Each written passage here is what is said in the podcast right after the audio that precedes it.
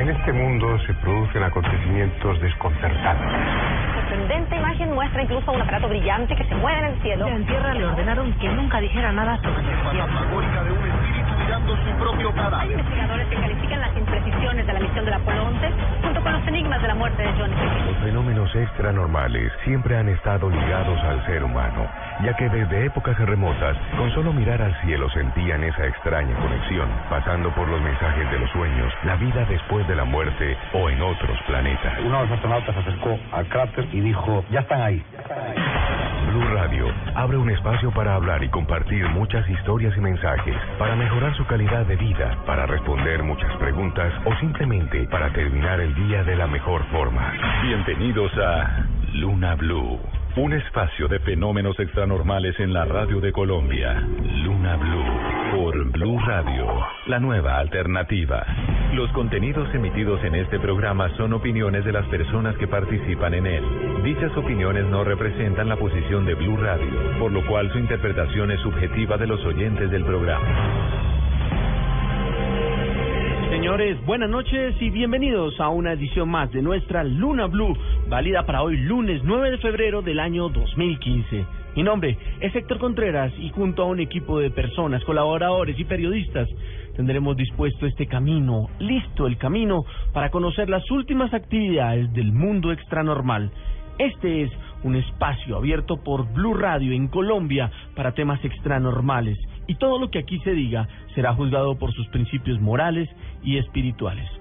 Arrancamos nuestro programa saludando a las personas que se comunican con nosotros y que nos siguen a través de nuestra página en www.bluradio.com. Para los que nos descargan en sus aplicaciones del teléfono celular, también un abrazo enorme y todos aquellos que de alguna forma se conectan a través de los diferentes servicios de Internet. También para aquellas personas que van a participar, que nos van a contar sus sueños, que seguramente participarán hoy en nuestro confesionario con Salman. Y obviamente para todos aquellos que se van a enterar de lo que ocurre en el mundo extranormal con las noticias que trae Esteban. De una vez, arrancamos nuestro programa y quiero hacerlo rendiendo un homenaje en este programa. Quiero rendir un homenaje especial a, a una persona que hace parte de esta mesa de trabajo y que hoy, en un día muy especial, pues nos demuestra un ejemplo de lo que es tener la camiseta puesta, como diríamos en Colombia, de tener ese compromiso y, definitivamente pues eh, es un, eh, un momento muy especial. Candy Delgado, la persona que siempre está con nosotros aquí todas las noches, nuestra especialista en sueños y además parte de, de Luna Blue, sufrió una pérdida muy grande este fin de semana. Eh, su querida madre falleció el pasado sábado en la ciudad de Barranquilla y ella, en medio de todo el dolor que esto significa, eh, dijo, no, yo quiero estar en el programa y de alguna forma quiero ser ejemplo para esas personas que están pasando por un momento muy difícil, demostrarles que la forma, la vida de alguna forma tiene que continuar. Yo quiero estar en el programa y desde Barranquilla hoy contaremos con la presencia de Candy. Candy, un abrazo y un saludo muy especial, acompañando obviamente ese dolor tan especial y tan fuerte que tienes en este momento. Candy. Gracias, Héctor. Buenas noches, buenas noches a la audiencia y un abrazo para todos. Sí, de verdad que quería estar con ustedes y con el espíritu de mi madre acompañándome hoy. seguramente no, no, no, es un momento especial y, y siempre lo hemos dicho, por más que uno hable tanto de estos temas y más ahora en el programa y todas estas cosas, siento que uno nunca estará preparado para, para un momento tan fuerte como ese, ¿no? Sí, Héctor, pero recuerda que yo sé que en este momento mi madre me acompaña y sé que día a día estará pendiente de mí y de todos mis hermanos porque va a seguir protegiéndome. Igual, desde la ciudad de Barranquilla vamos a contar contigo, es un gusto tenerte en el programa y la gente va a poder llamar, contar su sueño y hacer lo mismo que hemos hecho todas las noches de lunes a jueves durante las últimas semanas. Así es, Héctor. Perfecto, qué bueno Candy tenerte por aquí. Al lado mío está Salman, el hombre de, mm, de, de- del confesionario, del que todo el mundo me habla con esas historias extrañas de vida. Salman, feliz noche. Feliz noche Héctor y feliz noche a todas las personas que hoy se conectan a esta Luna Blue de lunes. Hoy hablando de un tema bastante picante en el confesionario y es el tema de los celos. ¿no? Un tema que todos han tenido que ver con él, que de alguna forma lo han sufrido, han sido víctimas o tal vez victimarios y que realmente le pone un picante a las relaciones que no necesariamente es agradable. Claro que sí. Pues eh, estaremos con el confesionario luego de las 11 de la noche aquí en nuestra Luna Blue. Hablaremos de celos y sí que hay gente celosa. Por otro lado, las noticias del mundo extranormal con Esteban, nuestro periodista que además todos los días lo uno va investigando ahí trae un pocotón de cosas que solamente pueden ocurrir en el mundo extranormal. Me preocupaba que dijera lo de gente celosa y fuera a pensar que, que, que yo voy a, No, no, a no, tener no. una posición sobre el asunto. No. Generalmente tengo posiciones en el confesionario, pero no en este particular, no. Héctor, buenas noches, buenas noches para todos los que se unen a esta Luna Blue, para Salman, para Candy, un gran abrazo caluroso desde Bogotá hasta Barranquilla. Muchas gracias por estar ahí con nosotros, por acompañarnos y noticias le tengo de todo el planeta extranormal. Datos muy interesantes y no me le quiero adelantar.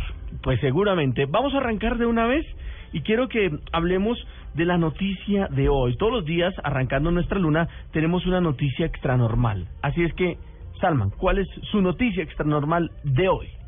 Pues resulta, Héctor, que en Polonia, en la provincia de Drabsko, encontraron tumbas de vampiros reales. Así lo declaró un equipo de antropólogos que hallaron enterrados distintos objetos con algunos cadáveres. Entre ellos se contaban cuchillos alrededor del cuello y piedras en la boca, con la finalidad de que no revivieran dichos vampiros. ¿Mm? ¿Y cómo sabían que eran vampiros? Esa es una buena pregunta, pues porque al final las tumbas son tumbas. Claro, el hallazgo venía acompañado de diferentes objetos rituales en los cuales describían ritos especiales para sepultar vampiros, lo cual permitía afirmar que era una un ritual, eh, valga la redundancia, específico de la época para este tipo de entidades. Las personas decían y utilizaban el nombre de apestados también para los vampiros y les atribuían poderes sobrenaturales desde los siglos 7 y 18. Encontraron un número bastante particular de tumbas, 333 333 tumbas de vampiros en Polonia. en Polonia. Habrá que investigar sobre eso. Arrancamos también nuestro recorrido por el lado de Esteban, quien nos va a contar cuál es su noticia extranormal de hoy. Pues don Héctor, le cuento que hay un video que está sacudiendo las redes, eh, que este, es bastante impresionante y la gente está pues eh, opinando sobre el particular, porque como siempre todos tienen posturas sobre estos temas extranormales. Un incidente en los Estados Unidos, en una carretera, en uno de estos particulares momentos en que un policía detiene a otro ciudadano, a un ciudadano en su vehículo y como ya sabemos hay unas cámaras de seguridad en la parte del panorámico del carro policial, se ve generalmente, lo hemos visto en estas series policíacas, cuando el policía desciende del vehículo, se acerca a pedir la documentación o a hablar con el sospechoso. Pues en este caso decidieron detener un vehículo que iba con exceso de velocidad. Aparentemente, el policía desciende del vehículo, del vehículo policial, se acerca al otro vehículo y cuando está con su linterna apuntando hacia la persona que estaría conduciendo el vehículo, hay un destello de luz impresionante. Está el video que en unos minutos va a estar en blurradio.com para que ustedes sean los que juzguen, pero hay un destello de luz impresionante, el policía como que pierde la fuerza y cae desvanecido en el suelo al tiempo que el carro acelera. En una parte más adelante de este mismo video se ve en cámara lenta como el policía se acerca, como este destello de luz empieza a crecer de una manera inesperada, parece que el, el policía es cegado por esta luz y al final se ve como él se desvanece en el piso. Por supuesto, hay todo tipo de versiones en este momento sobre el video, que es una tendencia en las redes sociales. Algunos dicen, pues, que puede ser simplemente un efecto de luz. Otras personas, por supuesto, opinan que se puede tratar de un ataque de un ente extranormal, Héctor. A mí todos estos adelantos tecnológicos de, de los últimos años, el de tener un celular con una buena cámara, el de todo este tipo de cosas, me parece que le ha aportado mucho a la investigación de fenómenos extranormales. Y lo digo porque eh, cuando a uno le cuentan la noticia y normalmente de estos temas uno dice, ay, no, eso que va a ser cierto. Uno siempre, lo primero que saca es su lado escéptico. Pero cuando ya a uno le muestran la imagen o le muestran el video, uno cambia. Y uno dice, ah, ¿será que sí? Y eso es lo que pasa normalmente con este tipo de noticias. Cuando no le cuentan que no, que llegó un carro y apareció una luz y el tipo se desvaneció, uno dice, bueno, pues está muy loco, sí, está como raro. Pero cuando usted ya ve el video, usted dice, ay, Dios mío. Y es lo que todo el mundo que ve este tipo de videos termina preguntando o termina afirmando. Por eso quiero que vean en un momento, ya les estaremos contando para que cuando esté el video en nuestra página puedan verlo y puedan comentarlo. ¿Qué mejor prueba que eso? Sobre este particular, precisamente, hay muchas opiniones y, por supuesto, todas son respetables porque todo el mundo tiene un punto de vista. Sin embargo, eh, cuando se radicalizan los argumentos es que uno se da cuenta que eh, falta abrir un poco más la mente. Simplemente cuando uno ve esta evidencia uno dice, hombre, bueno, acá cabe espacio para especular o cabe espacio para que esto efectivamente sea algo extra normal. Pero definitivamente si abre el debate y está la evidencia, entonces ahí va a quedar en blurradio.com para que ustedes sean los que digan la última palabra. Ustedes están oyendo un espacio dedicado a temas extranormales en la radio de Colombia. Se llama Luna Blue, todos los días, luego de las 9.30 de la noche, a través de Blue Radio, porque nunca estamos solos. Roswell. Edición especial, 8 de julio de 1947. Se ha encontrado un platillo volante. La mayor historia del año, el platillo volante. ¿Quiénes o qué son? Roswell es una ciudad ubicada en Nuevo México, Estados Unidos. Tiene una población de 48.366 habitantes. Esta ciudad es conocida en todo el mundo por el supuesto choque de una nave tripulada extraterrestre en el año 1947. La creencia popular afirma que los restos de la nave y los cuerpos de los extraterrestres fueron llevados hasta una base militar más conocida como Área 51. El acontecimiento ganó fama a partir de la década de los 80, con la publicación de varios libros y la inclusión de la historia en un espacio del programa popular Unsolved Mysteries. ¿Existe vida en otros planetas? ¿Hemos sido visitados por seres extraterrestres? Preguntas como estas las encontrará en Luna Blue, un espacio de fenómenos extranormales en la radio de Colombia. Escúchelo y vívalo en Luna Blue, de lunes a jueves a las 9.30 pm por Blue Radio. La nueva alternativa. En Colombia, 9.43 minutos. Tengo una pregunta para ustedes. ¿Saben qué es una persona retornada? ¿Usted sabe qué es una persona retornada, Esteban? Mm, puedo pensar muchas cosas y me puede llevar a algunas hipótesis, pero no quiero especular. No quiere especular. Candy, en Barranquilla, ¿usted sabe qué es una persona retornada? Bueno, la verdad me imagino que es casi como tratamos el, el tema de los extraterrestres, alguien que regresaron. Definitivamente eso es lo que me imagino. Salman, ¿qué es una persona retornada? Pues es un término que se ha hecho muy popular en los últimos años. Algunas personas lo asocian con diferentes hechos que tienen que ver con la reencarnación, pero puntualmente es una persona que vuelve a la vida, tal vez no en el mismo cuerpo, pero con datos exactos de algo que sucedió mucho tiempo atrás. O sea, se acuerda, atrás. se acuerda perfectamente de su vida anterior. Cifras, personalidad, Lugares. datos exactos, lugares, nombres de personas, objetos, lo recuerda a la perfección. Ah, caray. Bueno, sobre eso existe una serie que está muy de moda en el mundo, eh, de la cual ya han salido dos temporadas. Para los que son fanáticos de servicios como Netflix, está la primera. Y para los que son más adelantados y que están ahí muy pendientes, ya están rotando en algunos canales la segunda parte. Sí, Resurrection, que es una serie que trata precisamente de un pueblo en Estados Unidos en donde misteriosamente aparece un niño de 10 años aproximadamente a visitar a sus papás. Lo paradójico es que el niño ya había fallecido 30 años atrás. Y empieza todo un tema de cómo una persona puede volver a la vida conociendo realmente datos exactos de lo que había pasado. Tenemos un audio, no de la serie, pero de una especial que hicieron en una cadena española hablando de los niños resucitados con una historia tremendamente impactante y quiero que la escuchemos. Oigamos entonces este informe que prepara la televisión española y que habla precisamente de los retornados. Ustedes oyen Luna Blue.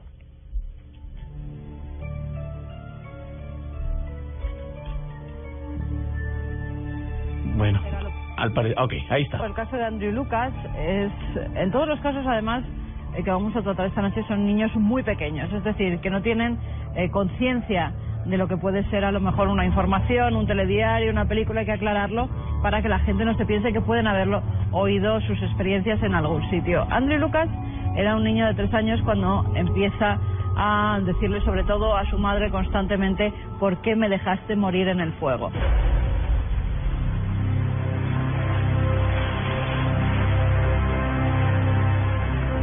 La madre en un principio lo toma como una cosa de niño un tanto extraña, pero no sabe de dónde ha podido sacar eh, Andrew esas palabras ni por qué las dice, porque cuando estaba en situaciones de miedo o tenía pánico, terror por las noches, siempre le hacía la misma pregunta. Ella empieza a investigar eh, y empieza a hacerle preguntas al niño diciendo si recuerda algo más. Él empieza a hablar de un soldado, de unas explosiones y llegan a la, a la conclusión de que es la reencarnación de un sargento, el sargento Val Lewis, que murió en Beirut en el año 1983.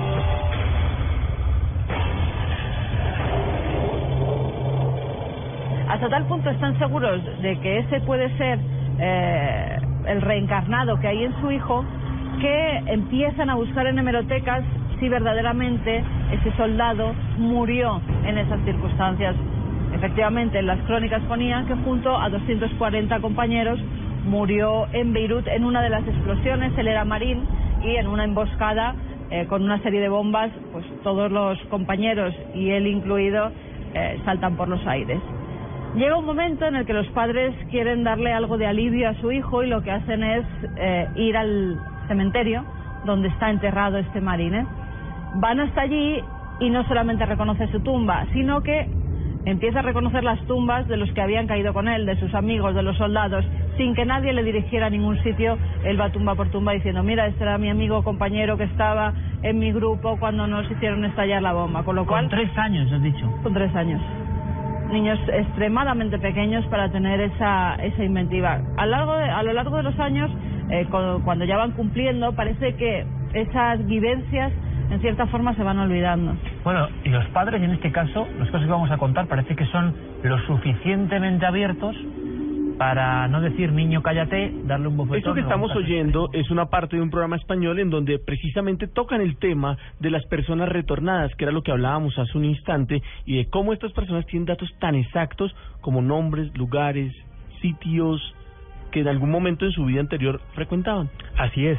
En el caso que escuchábamos, Andrew Lucas, que es un niño de tres años, recuerda cuando visita el cementerio de quien él dice ser el sargento Val Lewis, reconoce las tumbas de sus compañeros de guerra, lo cual es impresionante. Hay casos de niños que dicen tener, por ejemplo, teniendo solo cuatro años, empiezan a hablar con sus abuelos o con sus padres y dicen tener 86 años de edad, con recuerdos espontáneos en donde con precisión detallan ciudades en las que jamás han estado y un montón de datos exactos que incluso verificados con historiadores resultan ser más que ciertos. Increíble. Pues bien, ustedes oyen Luna Blue y de una vez, pasando del tema de los retornados, vamos al mundo de los sueños, porque ya está Candy lista en la ciudad de Barranquilla y ustedes a partir de este momento pueden llamar, pueden escribirnos y pueden contarnos cuáles son sus sueños para recibir esos mensajes que vienen de Dios, como bien lo dice Candy. Aquí está nuestra sección de los sueños en Luna Blue. Los sueños revelan secretos y a partir de este momento en Luna Blue se abre un espacio para conocer ese mensaje. Llámenos ya en Bogotá al 652-8510 y en el resto del país al 018000 124070. Cuéntenos sus sueños y nosotros le contamos su significado. Candy, estamos listos para recibir esa buena cantidad de sueños y todas esas historias que podemos conocer a través de los sueños. Pero antes de empezar a recibir las llamadas, yo tengo una pregunta para Candy. Los, alguien me decía este fin de semana, ¿los bebés sueñan? Sí, Héctor, los bebés sueñan. Tal vez muchos recuerdan los comentarios de las abuelas cuando veían sonreír a un bebé mientras dormía. Sí. Ellas decían, está soñando con los ángeles y tenía mucha razón. Los bebés solo sueñan con ángeles porque apenas comienzan una nueva vida y su espíritu están llenos de luz y de paz. Claro que sí, o sea que sí sueñan. Y en ese caso, los, los mensajes, ¿cómo funcionan? Bueno, apenas ellos, como son espíritus puros, solo eh, sí, están soñando con otros ángeles. Ellos comienzan a, a tener como pesadillas a los tres años, cuando corren hacia las camas de los padres y comienzan a decir que hay monstruos debajo de la cama. Claro. Es como si vislumbraran lo que será la nueva vida. Seguramente. Pues vamos a arrancar con las llamadas. En Bogotá ya hay un oyente de Luna Blue Candy. Buenas noches, ¿con quién hablo? Eh, buenas noches, Candy, con Ricardo, de aquí Bogotá. Ri- Ricardo, cuéntame tu sueño. He soñado en repetidas ocasiones que eh, he llegado eh, en la noche a la casa de mi mamá y, y encuentro ladrones y entonces yo llego y los eh, los ahuyento y eh, yo cuando llego siempre es de noche encuentro la, la puerta abierta y, y resulto em, espantando a los ladrones. Entonces eh, es- y varias veces sueño lo mismo. Bueno, Ricardo, es muy importante el mensaje que te manda Dios, en el sentido de que tú siempre como que piensas que en tu casa no son capaces de manejar las situaciones, que siempre tienes que estar, como decimos, sacando las castañas del fuego, que cada que ves que hay problema y cuando está muy grave el problema que te buscan, te toca a ti. Es bueno, como digo siempre, apoyar a la familia, pero también enseñarles que tienen que salir adelante solos porque ¿qué pasaría si tú no estuvieras ahí?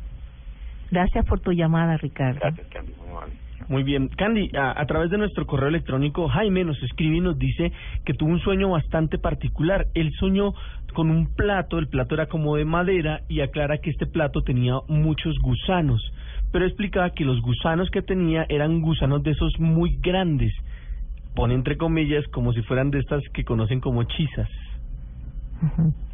Jaime, eh, es muy importante eh, con quién estás eh, hablando para, o si contándole tus problemas, porque parece que no te están aconsejando bien, no te están ayudando mucho. A veces hay personas que están alrededor de uno y parece que, Dios mío, se le brotara la envidia para hacer daño. Tienes que tener cuidado, no le puedes contar tus cosas a cualquiera. Muy bien. Candy, Marisol Murillo, desde Twitter, dice, soñé que en un poste donde acostumbran dejar la basura, desenterraba elefantes de arcilla que al limpiarlos casi se desbarataban. Marisol, el mensaje para ti es que tengas cuidado con las decisiones. Muchas veces, a veces uno por decir eh, secretos no actúa con inteligencia. Hay que mirar qué es lo que dices también, porque aquí el elefante significa eso, actuar con inteligencia. Candy, en arroba Luna Blue Radio, Germán Pavón nos dice, sueño repetidas ocasiones que cae un avión por mi casa y siempre muero por la explosión de este avión. Bueno, Germán, no tienes que ir rápido para alcanzar una meta. Sobre todo que precisamente cada vez que haces las cosas rápido te estrellas porque no meditas, porque no haces cálculos reales, sino de soñador. Entonces hay que poner los pies sobre la tierra. Muy bien, en Boyacá, en el departamento y exactamente en la ciudad de Tunja, hay oyentes que se comunican con nosotros para contarnos sus sueños aquí en Luna Blue. Buenas noches, ¿con quién hablo? Buenas noches, Candy. Habla con Andrés. Andrés, cuéntame tu sueño. Eh, Candy, lo que pasa es que hace un, algo más de un mes soñé que salía de mi casa, salí por un camino que no era el habitual. Al fijarme, iba descalzo, caminando en medias blancas. Pues, retorné a la casa, ahí sí ya tomando el camino habitual, y por el camino me salieron tres perros. Eh, trataron de atacarme, de morderme. Eh, cogí un palo, me pude defender, pero en un momento suelto el palo y al tratar de agacharme, el perro, uno de los perros, se me abalanza. Lo logro coger por el hocico y lo sostengo duro contra el piso, mientras con el palo me logro defender de los otros dos. Y ahí termina el sueño. Bueno, mira, es muy importante. A veces uno no quiere escuchar los consejos de la familia o de los padres. En ese caso, el solo hecho que en el sueño te muestren que sales de tu casa, que no sabes ni siquiera el camino que vas a coger.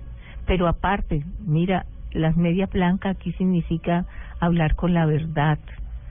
Y esos tres perros que tú consideras que son tus grandes amigos, son tus grandes enemigos. Tienes que tener cuidado con quién andas, porque al final, aunque corrías el camino, Tú sabes que no hay errores sin consecuencia. Gracias por la llamada. Dice por aquí Candy, hola amigos de Luna Blue, apreciada Candy, soñé que estaba en un jardín y alrededor mío bailaba una mariposa de color mandarina pastel con algunas líneas de color azul. Era muy grande, con sus alitas crespas en los bordes. Yo la observé por unos instantes y luego estiré mi mano derecha. Ella bajó, cambió su color a verde claro y se enrolló muy suavemente en mi dedo índice. Me picó con la punta de su cola, pero no me dolió. Luego, poco a poco, veía cómo salía la punta de mi dedo índice una mariposita aún más bonita. Fue bastante extraño, pero eso fue lo que soñé. Extraño y muy bonito el mensaje.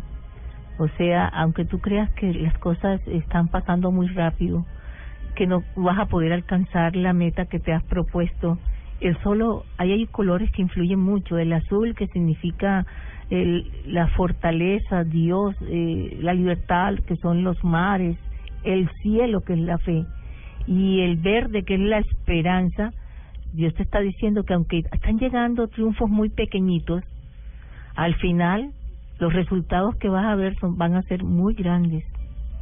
Candy, en arroba Luna Blue Radio, Julio nos dice, soñé con una mujer que me hizo sufrir y ella en el sueño se acercaba a mí, yo la esquivaba y ella tenía un bebé en brazos. Mis papás en el sueño me alejaban de ella. Es casi como un sueño premonitorio, Julio. Tienes que tener cuidado. Si esa mujer regresa, regresa con proyectos, regresa haciendo propuestas muy lindas y muy tiernas, como imagínate el, el cuadro de ver un bebé no puedes creer, escucha a tus papás, no es la persona adecuada para ti. David Betancourt nos dice, soñé que mi papá, que se murió hace un año, estaba pudriéndose mientras lo velábamos y se sentía olor a formol. David, este mensaje de tu papá es muy importante, es una advertencia, él quiere eh, que recordarte que la vida dónde termina, o sea, lo que es un cuerpo, cómo acaba. Y entonces tú tienes que corregir lo que estás haciendo ahora. Si estás en este plano físico, hacer las cosas bien. No esperes que llegue la muerte para uno arrepentirse de todo lo malo que hizo. Es ahora que tienes que corregir. Claro que sí. Tenemos tiempo para más llamadas. Alguien que quiere contarnos su sueño y quiere recibir su mensaje está en Bogotá. Buenas noches, ¿con quién hablo? Muy buenas noches, José Mauricio Correa. José Mauricio. Sí. Por favor, cuéntame tus sueños. Y lo que hace unas noches yo me soñé con mi madrina y mi padrino que ya están fallecidos, que ellos me hablaban, pero no me, no recuerdo qué me, qué me decían. Yo lo veía muy bien, eh, ellos ya murieron hace mucho tiempo, pero los veía jóvenes, los veía felices, o sea, los veía muy bien. Qué bueno, José Mauricio.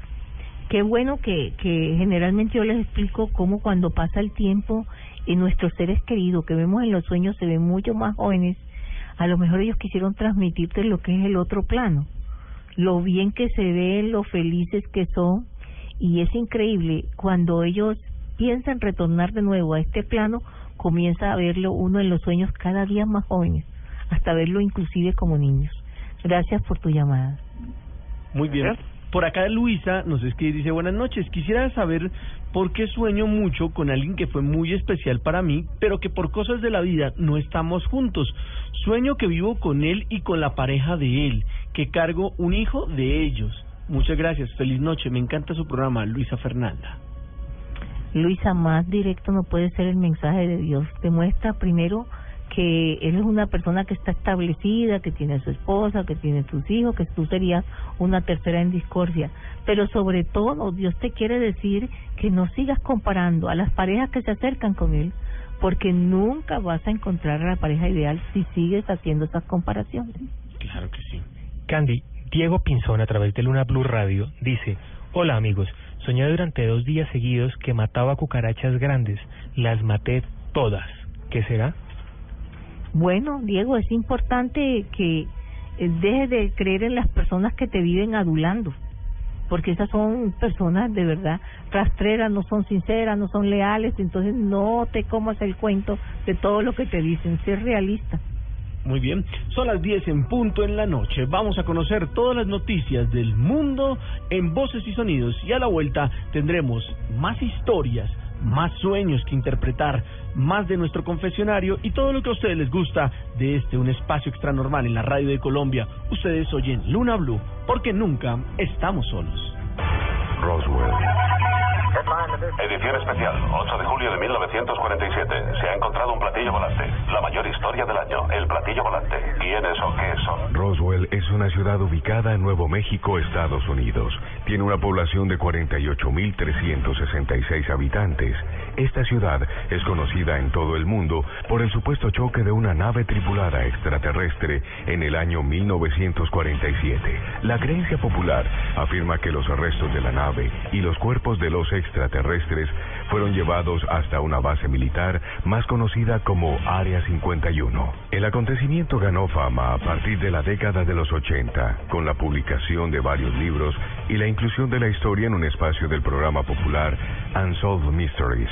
¿Existe vida en otros planetas? ¿Hemos sido visitados por seres extraterrestres? Preguntas como estas las encontrará en Luna Blue, un espacio de fenómenos extranormales en la radio de Colombia. Escúchelo y vívalo en Luna Blue, de lunes a jueves a las 9.30 pm por Blue Radio. La nueva alternativa. Voces y sonidos de Colombia y el mundo en Blue Radio y bluradio.com, porque la verdad es de todos. Son las 10 de la noche, dos minutos. Aquí están las noticias. La Superintendencia de Salud desmintió que Norman Julio Muñoz tenga que pagar cárcel como lo hizo su antecesor por el proceso de liquidación de la EPS Andina Salud. Detalles con Natalia Gardezábal. Pese a las declaraciones de Abelardo de la Espriella, abogado de la EPS Salud Andina, que ha manifestado que el superintendente de salud, Norman Julio Muñoz, deberá pagar cárcel por desacato de una tutela que ordena la habilitación de la EPS, fuentes oficiales de la superintendencia aseguran que de la Espriella está equivocado. Según las fuentes consultadas por Blue Radio, el pasado 3 de febrero la superintendencia de salud recibió el fallo del juez de Barranquilla y tiene 10 días hábiles para dar respuesta a este fallo, es decir, aún no se cumple el plazo y puede entregar la determinación hasta el próximo 17 de febrero. Se espera que en las próximas horas la Supersalud emita un comunicado en el que explique las razones por las cuales no ha autorizado la habilitación de la EPS Salud Andina. Natalia Gardea al Blue Radio. Desde el Partido Liberal rechazaron la denuncia internacional hecha por el Centro Democrático por presunta persecución política en el país. Diego Monroy. El senador liberal Juan Manuel Galán cuestionó la actuación del Centro Democrático, esto frente a la denuncia que fue interpuesta por algunos miembros de esta colectividad ante la ONU por presunta persecución política y judicial en el país. Después de todo lo que fue la persecución en el gobierno de Uribe, ocho años a la oposición, donde muchos fuimos víctimas de seguimientos usadas por parte del DAS, ahora resulta que para evadir la responsabilidad ante la justicia por esos gravísimos hechos que ocurrieron durante su gobierno, el senador Uribe pretende ahora presentarse como una víctima de persecuciones que realmente son ficticias. El copresidente de la Alianza Verde, Camilo Romero, también se refirió a este tema. Yo creo que para el fortalecimiento de la democracia, bienvenida la denuncia del Centro Democrático y de Oscar Iván Zuluaga para que se ponga a prueba la democracia en este país. Recordemos que los integrantes del Centro Democrático han pedido acompañamiento a la ONU en todos los procesos judiciales que hay en contra del Centro Democrático. Diego Fernando Monroy, Blue Radio. La gobernación del departamento de Santander busca revocar el fallo que ordena cambiar el nombre del Santísimo, esto al ecoparque turístico de Florida Blanca. Detalles con Alejandra Sandoval. En Santander, asesores jurídicos de la gobernación preparan la acción de tutela para pasar esta semana ante el Consejo de Estado como recurso para reversar el fallo en segunda instancia del Tribunal Administrativo de Santander que ordenó hace unos días cambiar el nombre del ecoparque turístico Cerro del Santísimo por su connotación religiosa para poder ser inaugurado. Esto contrario a una sentencia fallada previamente por la Corte Constitucional. Jorge Céspedes, abogado, asesor de la Gobernación de Santander. Preparando y la va a presentar ante el Consejo de Estado, para que el Consejo de Estado, en su entender, quien decida de fondo sobre si la razón le asiste a la Corte Constitucional o si la, la razón la tiene el Tribunal Administrativo de Santander. Mientras se resuelven los líos jurídicos, esta mega obra ecoturística se construye en Florida Blanca, Santander, por más de 40 mil millones de pesos, producto de las regalías que recibe el territorio santandereano. En Bucaramanga, Alejandra Sandoval Sarmiento, Blue Radio. El Consejo Nacional Electoral puso bajo la mira sobre los candidatos que están haciendo propaganda política utilizando eventos del Carnaval de Barranquilla. Nos informa Rodolfo Rodríguez. El presidente del Consejo Nacional Electoral, el magistrado Emiliano Rivera, dijo que se contempla incluso la posibilidad de imponer sanciones pecuniarias a quienes hagan propaganda política, aunque finalmente no se presenten a las elecciones. Estudiando la viabilidad de aplicar una sanción en términos económicos. Esto es materia de estudio por parte del Consejo Nacional Electoral.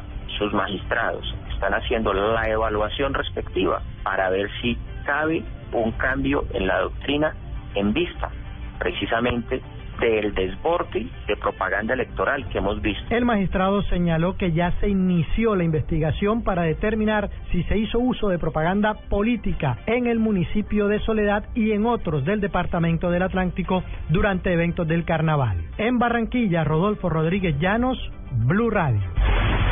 10 de la noche, 6 minutos, el gobierno financiará más de 10.000 becas en todo el país para garantizar que los jóvenes de escasos recursos puedan validar su bachillerato o formarse en áreas técnicas. Lexi Garay.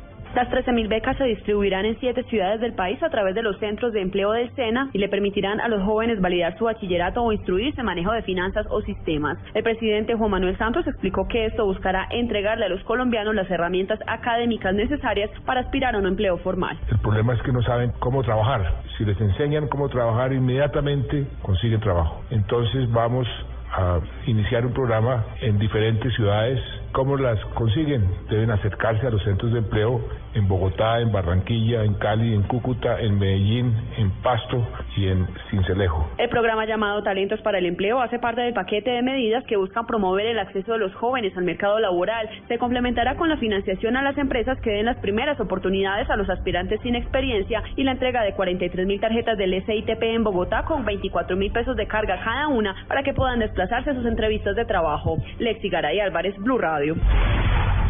En Medellín, una mujer cayó del piso 13 de un edificio ubicado en el sector del poblado. Las autoridades investigan las causas. Byron García. María González Álvarez, de 52 años de edad, sufrió afectaciones en todas sus extremidades y aunque fue trasladada de inmediato a la clínica Las Vegas, murió debido a la gravedad de sus lesiones. Las autoridades ya iniciaron una investigación para esclarecer las causas de este hecho. Una primera hipótesis habla de un suicidio, ya que al parecer la mujer sufría de cuadros depresivos. En Medellín, Byron García, Blue Radio.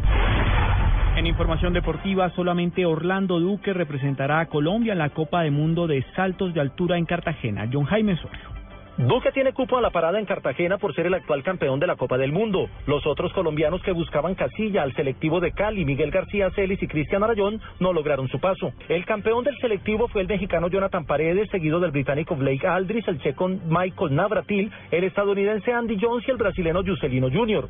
Los clasificados se suman a Gary Huhn, Artem Silchenko, Steven Lebu, David Culturi y Orlando Duque, quienes habían clasificado directamente por terminar en el top 5 de la Serie Mundial del 2014. El grupo de 10 clavadistas competirá en las ocho paradas que tendrá el Red Bull Cliff Diving este año. Los demás seguirán su preparación para buscar casillas en la prueba de salto de altura en los mundiales de natación en agosto. John Jaime Osorio, Blue Radio. Blue, Radio. 10 de la noche, 9 minutos. Ampliación de estas y otras informaciones en bluradio.com. Continúen con Luna. Esta es Blue Radio, la nueva alternativa. Escúchanos ya con presta ya del Banco Popular, el crédito de libre inversión que le presta fácilmente para lo que quiera. Bueno, y cocina tenemos esta. ¡Ay, qué es esta cocina tan hermosa! No, no, no, como me la imaginaba, como la soñaba. ¿Y el peces? Ay, no, pero es de madera. Ah, no, no, de esas no me gustan ¿Necesita plata? No pierda la oportunidad de darse gusto ya. Compre ya del Banco Popular, el crédito de libre inversión que le presta fácilmente para viajar, remodelar, estudiar o para lo que quiera. Banco Popular, este es tu banco. Somos Grupo Aval, vigilando Superintendencia Financiera de Colombia. Carnaval de Barranquilla. Por Blue Radio. Blue Radio. Soy Cristina Felple Fernández de Castro, reina del Carnaval de Barranquilla 2015. Ven y sumérgete en la alegría y mézclate de sus ritmos, la música, la tradición y la danza. Del 14 al 17 de febrero por Blue Radio y sacúdete carnavalero. Muévete y pégate al Carnaval de Barranquilla por Blue Radio. La nueva alternativa. Cosas que pasan en Blue Radio. Doctor Simón Gaviria, director de planeación. Una reforma muy profunda al FOSIGA, que el FOSIGA le ha venido entregando funciones del Estado a terceros. Lo que va a hacer el Estado es reasumir esa competencia. Sí va a ser el ente pagador central del Estado con toda la información del sistema. Uribe, piloto, informa sobre transporte de revista Semana en naves militares. El general Luis Fernando Navarro, que es comandante de la Fuerza de Tarea Omega. No es que estemos eh, matriculados con alguien, con alguna línea editorial en absoluto, sino lo único que nosotros hacemos es llevarle algo de lectura a nuestras tropas. Alejandro Santos, director de la revista Semana. Nosotros hacemos donaciones de revistas a diferentes entidades, policías, soldados, etcétera. Pues yo no veo absolutamente ningún misterio, ningún problema en, en ese tema. Durante el gobierno Uribe, ya Semana hacía las donaciones al ejército, estas de las que está hablando hoy Uribe. Sí, claro que sí. Yo creo que al hacer denuncias que terminan por corroborarse tan rápidamente que no son ciertas, lo único que está haciendo es dañando su propia imagen y dañando su propio ejercicio de la oposición. Cuando se dedica a cosas que terminan por ser tan triviales que con solo una entrevista a un miembro de las Fuerzas Armadas queda absolutamente claro que no hay una suscripción y que no hay un ejercicio de privilegiar a nadie, pues el que termina quedando mal es él. El señor Luis Vanegas, él es el hermano del padre de los menores. Sí, el señor Silvio Martínez estaba por ahí también cerca a, la, a, a esa oficina. De acuerdo a lo que mi hermano ha declarado, eh, el señor es un delincuente. En Blue Radio pasan cosas. Blue Radio, la nueva alternativa. En este mundo se producen acontecimientos desconcertantes. sorprendente imagen muestra incluso un aparato brillante que se mueve en el cielo. En tierra le ordenaron que nunca dijera nada sobre su propio Hay investigadores que califican las de la misión del Apolo 11 junto con los enigmas de la muerte de John F. Los fenómenos extranormales siempre han estado ligados al ser humano, ya que desde épocas remotas, con solo mirar al cielo sentían esa extraña conexión, pasando por los mensajes de los sueños, la vida después de la muerte o en otros planetas. Uno de los astronautas se acercó al cráter y dijo, ya están ahí. Blue Radio abre un espacio para hablar y compartir muchas historias y mensajes, para mejorar su calidad de vida, para responder muchas preguntas o simplemente para terminar el día de la mejor forma. Bienvenidos a Luna Blue, un espacio de fenómenos extranormales en la radio de Colombia. Luna Blue, por Blue Radio, la nueva alternativa. Los contenidos emitidos en este programa son opiniones de las personas que participan en él. Dichas opiniones no representan la posición de Blue Radio, por lo cual su interpretación es subjetiva de los oyentes del programa.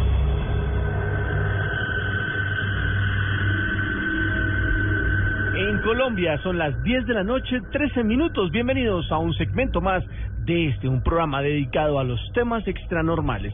Se llama Luna Blue y lo abrimos todos los días, de lunes a jueves, luego de las 9.30 en la noche. Y para arrancar este siguiente segmento, pues quiero recordarles que a las 11 de la noche vamos a tener nuestro confesionario, que hoy tiene un tema increíble, Salman. Los celos. ¿Cuánto han afectado en su vida los celos? Bien sea porque usted es una persona celosa y no permite que sus relaciones avancen, puede ser relaciones de pareja o con sus padres o hermanos o amigos, o cuando usted ha sido víctima de una persona celosa que le hace la vida imposible y le hace ver todo a cuadritos a causa de esos celos. ¿Cuándo se lo volvió en una enfermedad? Porque además es una enfermedad gravísima. Claro que sí, y hace que la vida se convierta en un, un martirio total. Total. Para las personas que sufren de celos y los que tienen que soportar eso en su relación. Muy bien, pues a continuación les vamos a presentar a un personaje muy interesante en nuestra noche de la luna blue. Él es un monje célibe del Vaisna, Vaisnavismo.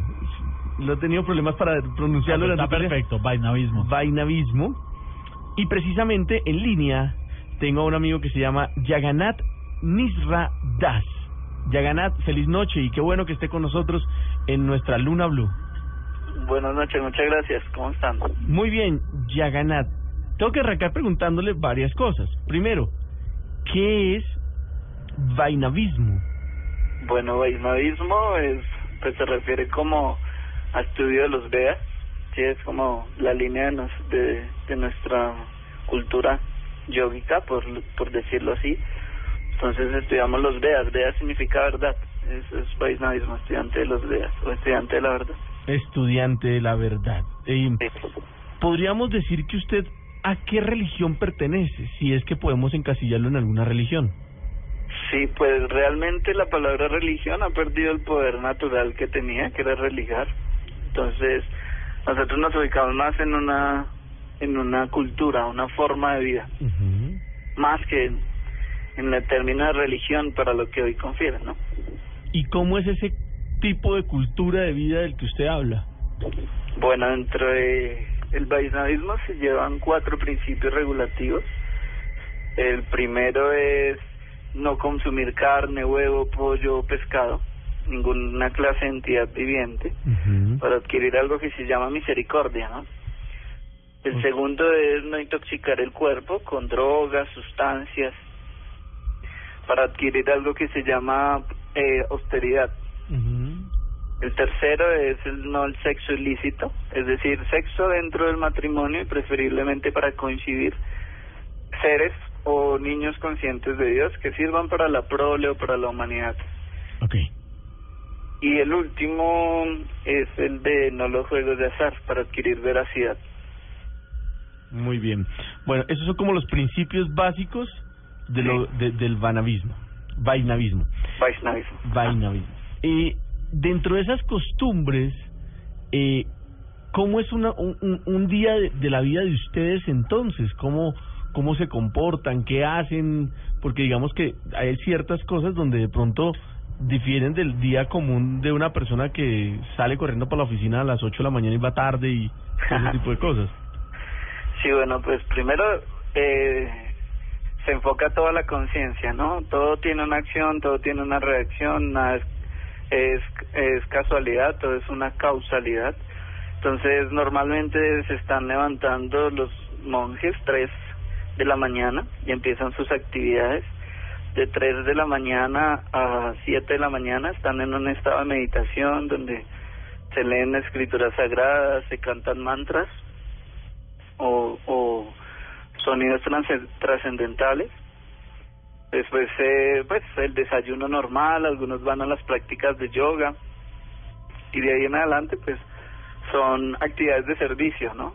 Que sirven para predicar acerca del vegetarianismo, acerca del yoga, danza, eh, tours conscientes, cosas así. Depende del lugar, depende del yoga monasterio en donde se ubiquen.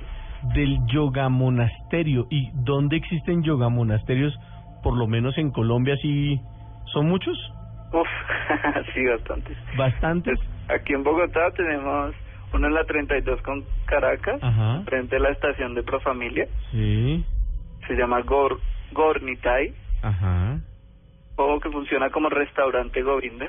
El otro aquí, saliendo de Bogotá, está en Granada, Cundinamarca. Ese es como nuestro yoga monasterio más o principal, Ajá. que incluso ya está como una ecoaldea, ¿no? Es Ok. autosustentable. Bueno, venga, eh, Yaganat, otra pregunta que tengo para usted. Resulta que hoy, ah, coincidencialmente abriendo el programa, estábamos hablando de unas noticias bastante particulares que tenía que ver con retornados. Eh, puntualmente hablábamos de unos niños que, que eran de alguna forma personas que al parecer vivieron en otra vida y que recuerdan perfectamente detalles muy, muy, muy certeros de cómo era esa vida en ese momento y que hoy en día, siendo niños muy pequeños, sabían de lugares, fechas, nombres y datos con mucha precisión que solamente alguien que lo vivió podría decirlo. Son niños pequeñitos de tres años, o sea, no tienen la oportunidad de decir, es que leyeron un libro donde... No, eso no pasa. ¿Ustedes creen en este tipo de, de, de, de- fenómenos?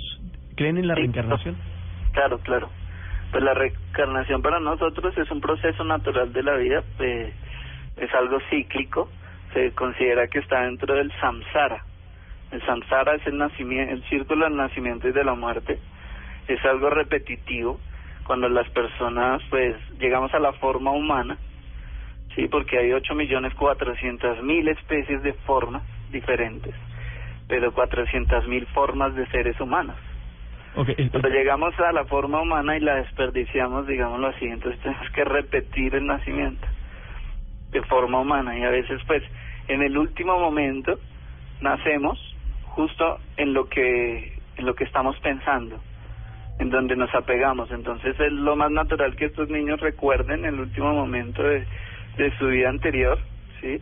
La situación pudo, pudo haber sido muy crítica, los marcó bastante y algunos muestran incluso en su nacimiento siguiente marcas en el cuerpo como lugar, lunares, manchas o traumas psicológicos, cosas así, ¿no? Claro. Es algo natural. Llegan a una pregunta sobre lo que usted nos acaba de contar. Usted nos habla de 8 millones 400 mil posibles formas de reencarnación. Sí. ¿Cuáles son esas? Pues no voy a decir que me nombre las 8, los 8 millones 400 mil, pero me Sí, refiero de esas formas. Eso está clasificado dentro de todas las entidades vivientes, ¿sí? De microorganismos, mamíferos, reptiles, todo lo que tú puedas haber co- conocido. A ver si entiendo. O sea, yo en otra vida podría reencarnar en un tigre, en un, no sé, Sí. en un gato, en, un gusano. En un gusano. Sí, cada, a ver, cada entidad tiene un desarrollo natural, ¿sí? Entonces, pues tú en esta vida, pues eres una persona que no respeta las otras entidades, comes carne de una forma, pues, sin conciencia, pues puedes que, puede ser que reencarnes en un, en un carnívoro, ¿no? Okay. Y pues no quiere decir que el carnívoro, en este caso, por ejemplo, el león o el tigre, como tú lo nombras, eh, tenga que recurrir en karma por porque caza y come, ¿no? Claro. Ese sí es su dharma, eso es algo natural de él. Eso me llama mucho la atención, Jagannath. ¿Nos podría explicar un poco la parte del karma y del dharma, qué es lo que significan? Bueno, karma es algo como acción y reacción, es una ley natural eh, que está dentro del plano material, ¿no? Pero la idea de romper del karma, el romper el karma o para poderlo romper es cuando tú entregas todas tus actividades, relaciones o resultados a un ser supremo. Pues nosotros hablamos de un ser supremo para no entrar en discordia, pero el ser supremo es el mismo, está en el corazón de todas las entidades vivientes, tiene infinidad de nombres porque su misericordia es infinita. So- nosotros somos como niños celosos, vivimos el amor del papá, ¿no? Y Dharma es, por ejemplo, si tú naces eh, como eh, dentro de un núcleo familiar y eres, eres el hijo, un hombre, por ejemplo, tienes que actuar como hombre, ¿sí? Entonces debes ser responsable, debes ser un buen hijo, debes ser un buen hermano, si te casas debes ser un buen padre en, en el núcleo familiar, eh, debes tener ciertas responsabilidades, incluso con tu nación se habla de un, de un dharma, ¿no? Claro. ¿Y qué pasa, por ejemplo, si yo no hago bien las cosas? pues eso tiene reacciones karmáticas, pero pues negativas, obviamente. Igual como cuando tú crees que haces las cosas bien y pues entregas limosna y vas y haces obras de caridad y todo eso tiene una reacción en la modalidad de la bondad. O sea que cuando yo le digo a una persona, usted sí es mi karma, es realmente porque el tema es fuerte y viene de otra vida. Sí, lo más seguro es que tengas una deuda con esa persona de vidas pasadas. Y normalmente puede ser un familiar, puede ser, de hecho se dice que los matrimonios son deudas. Ah, caramba. Espere, Tai. Sí, devolvámonos ahí. ¿Me explica eso de un, un matrimonio es una deuda de otra vida? Sí. ¿Y por qué? sí, se considera una deuda y pues se considera que son deudas incluso que se pueden adquirir hasta siete vidas en adelante, ¿no? Pero puede ser porque faltó algo por vivir y por cumplir en la vida anterior que hoy se tiene que saldar, completar de alguna forma. Sí, es que a veces nosotros ejecutamos el ciclo del bobo, ¿no? Creemos que, que no hay que bajar la cabeza, que no hay que ser humilde, que no hay que ser sincero. Entonces, en Occidente estamos acostumbrados a, a decir como no soy monedita de oro para caerle bien a nadie, ¿no? Ajá. Pero nosotros sí tenemos que ser moneditas de oro para caerle bien a los demás, ¿no? Tenemos que tener esa conciencia de entrar con amor, de llegar al corazón de los demás, de, de ser como enteramente eh, personas conscientes alrededor de nosotros, que tengamos como, mejor dicho, nosotros tenemos que ser guías en todo momento y en todo ámbito, con, to- con todos los, aquellos que nos rodean. Yaganat, ahora que usted utiliza un refrán popular, quiero hacer una pregunta con otro mismo. Basado en esto del karma, dado que todo se paga, el que peca y reza empata, es decir, las equivocaciones cometidas ahora en esta vida pueden ser corregidas en esta también para no tener que pagarla después. Sí, incluso la de las vidas anteriores, ¿no? La cuestión es como tú no tienes que esperar el último momento de tu vida porque pues nadie sabe cuál va a ser el último momento, pero estamos acostumbrados en una conciencia pues de consumo al sueño americano llegar a viejos, una mecedora, casa, carro, beca, hijos educados y creemos que el último momento de nuestras vidas va a ser ahí en esa mecedora viendo cómo los demás se han muerto, entonces creemos que ya es el momento de nosotros, entonces ahí sí nos vamos a arrepentir. Entonces, pues no hay que esperar ese momento realmente, ¿sí? Pero si tú en el momento de tu muerte estás consciente de Dios, estás actuando de una forma positiva para la para la para la humanidad, para el mundo, para la naturaleza, para lo que Dios creó, pues en ese momento, por más pecados que hayas cometido, más acciones negativas que hayas cometido, ese ser supremo se acuerda de ti. Claro que sí. Mire cómo hemos aprendido hoy de diferentes temas. Hemos aprendido de karmas y dharmas, hemos aprendido de reencarnación y demás, hemos aprendido de va vainavismo, casi que no lo puedo decir, vainavismo. Hemos aprendido de, de, de los famosos monasterios yoga, de los que hablábamos hace un momento, de los yoga monasterios y, y de muchas cosas que uno difícilmente podría podría aprender. ¿Hay alguna página o hay algún sitio donde uno pueda informarse un poco más de toda esta cantidad de cosas que hemos hablado? Mm, sí, eh, normalmente, pues, pues te va a dar un número telefónico, que es el número del, del templo de la 32. Claro, ¿Qué te parece? 245 Uh 45 24. 24. Este, eh, pues allí te dan toda la información sobre tours, clases de yoga, danza, clases espirituales o de vaisnavismo incluso, esas son, son gratis, todos los días a las 6 de la tarde, acerca del Bhagavad Gita, que es como un libro que te dice las instrucciones del ser humano para con Dios, ¿sí? Cómo, cómo debemos funcionar en este mundo realmente. Y y pues no, nada, los invito allí o si no en, en Bárzana, Jardines Ecológicos, Ajá, que queda ahí enfrente de Granada, Cundinamarca. claro que sí. Una ecoyoga, eh, una ecoaldea, perdón. Allí pueden ir a, a hospedarse, ir a hacer turismo, hay temazcales, hay caminatas ecológicas, comida 100% vegetariana, yoga. Yaganat, una pregunta muy puntual. Una razón por la cual las personas deberían practicar yoga. Bueno, muy, muy bueno. Bueno, una razón por la cual deban practicar yoga, porque es una práctica completa, no solamente es algo físico, también es algo mental, ¿sí? Te enseña sobre las enfermedades psicosomáticas que se reflejan a través del cuerpo y por sobre todo porque el yoga significa vínculo, o sea, regreso hacia lo interior, hacia el ser supremo, ¿sí? Que es lo espiritual, lo que está en tu corazón reconocer que hay un ser supremo, por más ateos que digamos nosotros que somos, pues tarde o temprano tendremos que reconocer que él no es nuestros representantes religiosos, ¿no? Ya ganas, ¿usted hace cuánto está viviendo esta vida, valga la redundancia, de monje célibe? ¿Hace cuánto se dedica de lleno a esto? Ocho años Ocho años. aproximadamente. ¿Y su nombre tiene algún significado? Sí, Jagannath es otro nombre de Dios en sánscrito que significa el Señor del Universo. Ajá. Es como, pero no quiere decir que yo sea, no, es- soy sirviente del Señor del Universo, más bien. Por eso mi apellido es Das. Como el apellido de todos los Vaisnavas. Ok. ¿Y por qué terminó en esto? ¿Cómo llegó? ¿Por qué decidió tomar esta vida? Bueno, porque encontré algo dentro del sendero de Jesús, ¿sí? Jesús es como el Vaisnava, uno de los Vaisnavas más elevados, ¿no? Que es renunciante, célibe, peregrino. Además de todo era crudívero, no era, no era, no era carnívoro como lo muestran en muchos lados.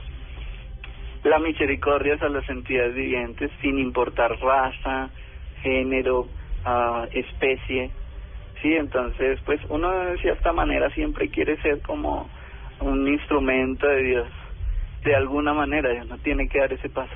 Y pues encontré este sendero y es una forma de dar pasos agigantados. Muy bien. Pues ya ganas, ya para despedirnos, un consejo para poder vivir mejor. ¿Cuál podría Para ser? poder vivir mejor, quita la violencia de tu plato. Quita la violencia de tu plato. Sí, no comas carne. Ese es uno de los consejos más. Perfecto.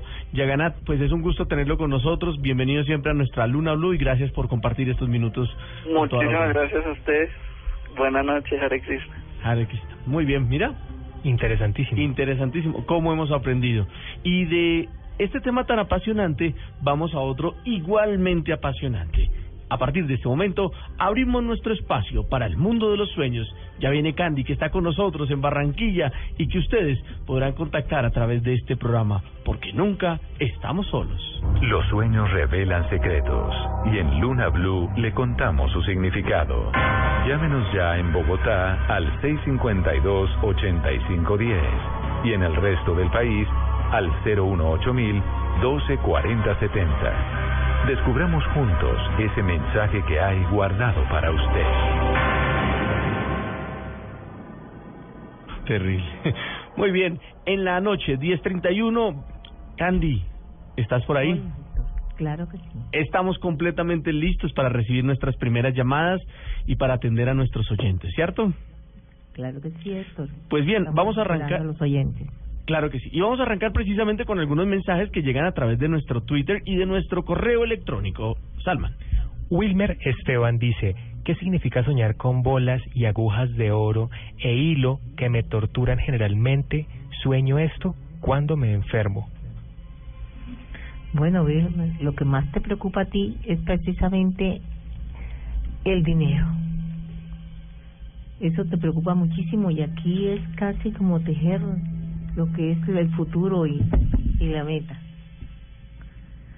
Entonces, lo que tienes que hacer es tratar de organizarte si no quieres que que se te complique la vida con eso. O sea, no puedes seguir eh, haciendo las cosas bien y destruyéndolas después porque te parece que no, no están correctas. En arroba Luna Blue Radio, llega Viri, me nos dice, sueño que un ladrón entra a casa de mi familia y asesina a todos mientras yo no podía moverme a ayudarles. Bueno, es una advertencia y es muy directa. O sea, si no quieres que le hagan daño a tu familia con las cosas que haces por la calle, ten cuidado con quién te metes. Didi Walker dice que nos escribe desde Texas, nos envía un especial saludo, en particular a Candy, y dice que está soñando repetitivamente con la misma persona. Dice, fue mi pareja y es la quinta vez que me pasa. Quiero saber por qué la tengo tan presente. Bueno, la tienes tan presente porque estás repitiendo nuevamente al elegir pareja y cometiendo los mismos errores. Dios simplemente te está recordando que analices bien con quién vas a estar. Claro que sí. Paula Rodríguez nos escribe desde Argentina y nos encantaría poder ayudarle, y una vez les contamos esto a todos los oyentes, nos encantaría poder ayudarle con tantísimos sueños que nos escriben. El problema es que nos escriben muchos y por orden pues solamente podríamos ayudarle con uno. Exacto. Voy a leer el primero. Orden de llegada. Sí, señores. Me intrigan mucho estos sueños, ella clara, dice acá, que quisiera no causar molestias, pero realmente es bastante extraño. Dice por aquí, la primera vez me encontré inflando globos para mi propia boda con un ex. Luego vi a mi abuela, a quien encontraba en un transporte, y le pedí su bendición para luego besar sus pies. Ese es el primer sueño. Sí. Bueno, Paula, eh, precisamente tú te llenas mucho de ilusiones muy fácilmente. Creen lo que te dicen y pues mira, los globos generalmente o se van al cielo o se explotan. Así que tienes que mirar qué es lo que vas a hacer exactamente cuando elijas pareja, porque va a ser muy difícil que si sigues así de soñadora no vas a hacer algo aterrizado. Siempre te vas a estar equivocando en la elección. Muy bien. Tenemos llamadas desde Bogotá a través de los 96.9. Hay un oyente que quiere contarnos su historia de los sueños. Buenas noches, ¿con quién hablo? Muy buenas noches, con Víctor Manuel. Víctor Manuel, cuéntame tu sueño. Muchas gracias. Es algo que hace muchos años sueño, desaparece y de pronto re- reaparece. Es el sueño con cementerios, que los veo de cerca, los veo de lejos, pero siempre ha estado ese sueño presente en mi vida. No sé qué será. No, pero yo me imagino que eso te tiene preocupado. Hay que mirar a ver eh, qué es lo que hiciste en el pasado y que te traen malos recuerdos. Dios te está diciendo que, como los cementerios, mira que uno ahí deja abandonado el cuerpo que utilizó, o sea, hizo cosas buenas o hizo cosas malas, todos terminamos ahí. Entonces, si hay ese recuerdo que te mortifica, pues déjalo atrás. Entierra el pasado, entierra el pasado porque uno siempre tiene la oportunidad de comenzar de cero. Gracias por tu llamada. Muchas gracias. A través de Luna Blue Radio nos escriben, sueño que un ladrón entra a casa de mi familia y asesina a todos mientras yo no podía moverme a ayudar. Salman, creo que ese sueño ya lo interpreté. Acabo de entrar hace 10 minutos. Ustedes Puede lo ser- pusieron de nuevo. No, puede ser que muchas veces repiten los sueños, pero en cambio tengo este que dice Oscar Moreno. Candy, buenas noches. Quisiera saber qué significado tiene cuando uno sueña siempre cerca de, de mi carro y yo estoy conduciendo o voy en él. Siempre tiene que ver con mi carro o está parqueado, pero siempre hay un vehículo en mis sueños. Bueno, es importante, ese vehículo es tu vida, no permitas que nadie lo maneje, solo tú, toma tus propias decisiones, o sea, está bien que uno escuche consejos, pero no que le manejen la vida a uno, eso es muy importante. Las decisiones que uno tome es porque así lo quiso, no influenciado por nadie. Seguramente en Villavicencio, a través de los 96.3, hay un oyente de Luna Blue que quiere contarnos su sueño, Candy. Buenas noches, ¿con quién hablo? Buenas noches, habla con Diana. Diana, cuéntame tu sueño. Es que yo sueño constantemente con el papá de mi hijo que murió hace cinco años. Y desde ese momento el sueño es el mismo, sueño que de, de diferentes maneras, que él me estaba persiguiendo y que yo lo rechazo siempre, que yo le digo que me deje en paz, que no quiero pues como nada con él y pues así terminó la relación, entonces no sé qué puede suceder ahí. Bueno, Pero él siempre me está buscando, él siempre buscando. Sí, bueno, mira, es importante que tú entiendas que muchas veces lo que te quiere transmitir es, eh, tú tuviste un hijo con él, ¿verdad? Sí, señor. Ah, bueno, eso es lo que estoy viendo. Tú tienes que tener en cuenta que él no es que te quiera perseguir a ti ni que te quiera mortificar en los sueños. Simplemente está preocupado por su hijo. Y debe estar sucediendo algo en tu vida en este momento que él cree que el niño o no está recibiendo el mejor ejemplo o no lo estás atendiendo bien. Yo sé que a veces uno por darle lo mejor los descuida un poquito afectivamente. Entonces, si tú tratas de, de, de como de cuidar mejor a tu hijo, de estar más pendiente de él, él no va a aparecer en tus sueños hoy. No te quiere hacer daño, solo está preocupado por su hijo. Gracias por tu llamada. Ah, bueno. En arroba Luna Blue Radio, ¿qué significa soñar? Nos pregunta Lucía. ¿Qué significa soñar todo el tiempo con culebras? A veces son pequeñas, a veces grandes, pero nunca me atacan. Un saludo desde Popayán. Bueno, eh, Lucía, es importante recordarles eh, que no creo en los diccionarios de los sueños y que, pues, eh, como todos piensan, culebra son problemas, eh, va a pasar algo malo. No, en este caso, en el caso de Lucía, no el que todo el que sueñe con culebra va a ser el mismo mensaje. Es que ella le, se le aparecen eh, oportunidades muy buenas, otras oportunidades como pues más pequeñas, pero ella no está actuando como debe ser, o sea, no actúa con inteligencia. No tiene uno que arrastrarse ni hacer nada malo para conseguir un objetivo. Simplemente tiene que actuar con inteligencia y poder alcanzar esa meta. Muy bien, tenemos tiempo para más llamadas. En Bogotá hay más oyentes de Luna Blue. Buenas noches, ¿con quién hablo? Candy, buenas noches con Flor. Flor, cuéntame tu sueño. Primero que todo, muchas gracias por regalarnos este espacio a pesar de tu situación. Gracias a Eh, ustedes que me están acompañando. Ok, es que tuve un sueño que tenía un señor, estaba con un señor que no distinguía y él le estaba diciendo a una mujer que se iba a casar con ella, pero me quería a mí y yo lo tenía por, por detrás de la espalda cogiéndolo en la cintura. Después fuimos, bajamos y yo iba a bajar por una escalera pero era metálica y como iba con tacones me fui al pavimento y me quedé estática porque no sabía si me había fracturado la columna o algo así. La muchacha con la que estaba el señor se- también fue a bajar por la escalera y ella se cayó hacia el otro lado y cayó de estómago sobre un cerro de tierra. Flores, este es un sueño con un mensaje bastante como complicado. Voy a tratar de ayudarte. Yo te diría que Dios te está mandando a decir que te alejes de una persona que no te conviene, pero es para nada. Para nada, ni siquiera como pareja. Y ahí existe otra persona que va, está sufriendo lo mismo que tú. A las dos, como diríamos en la costa, las está embolatando. Así que ten cuidado con eso. Es mejor alejarse a tiempo. Gracias por tu llamada. Candy, nos escribe David y dice, soñé que temblaba duro y mi papá, que ya está muerto, me señalaba el reloj pero no me decía nada y estaba en una casa ajena. David, esto ha sido un regaño y muy fuerte de tu papá. Es que no estás haciendo las cosas bien.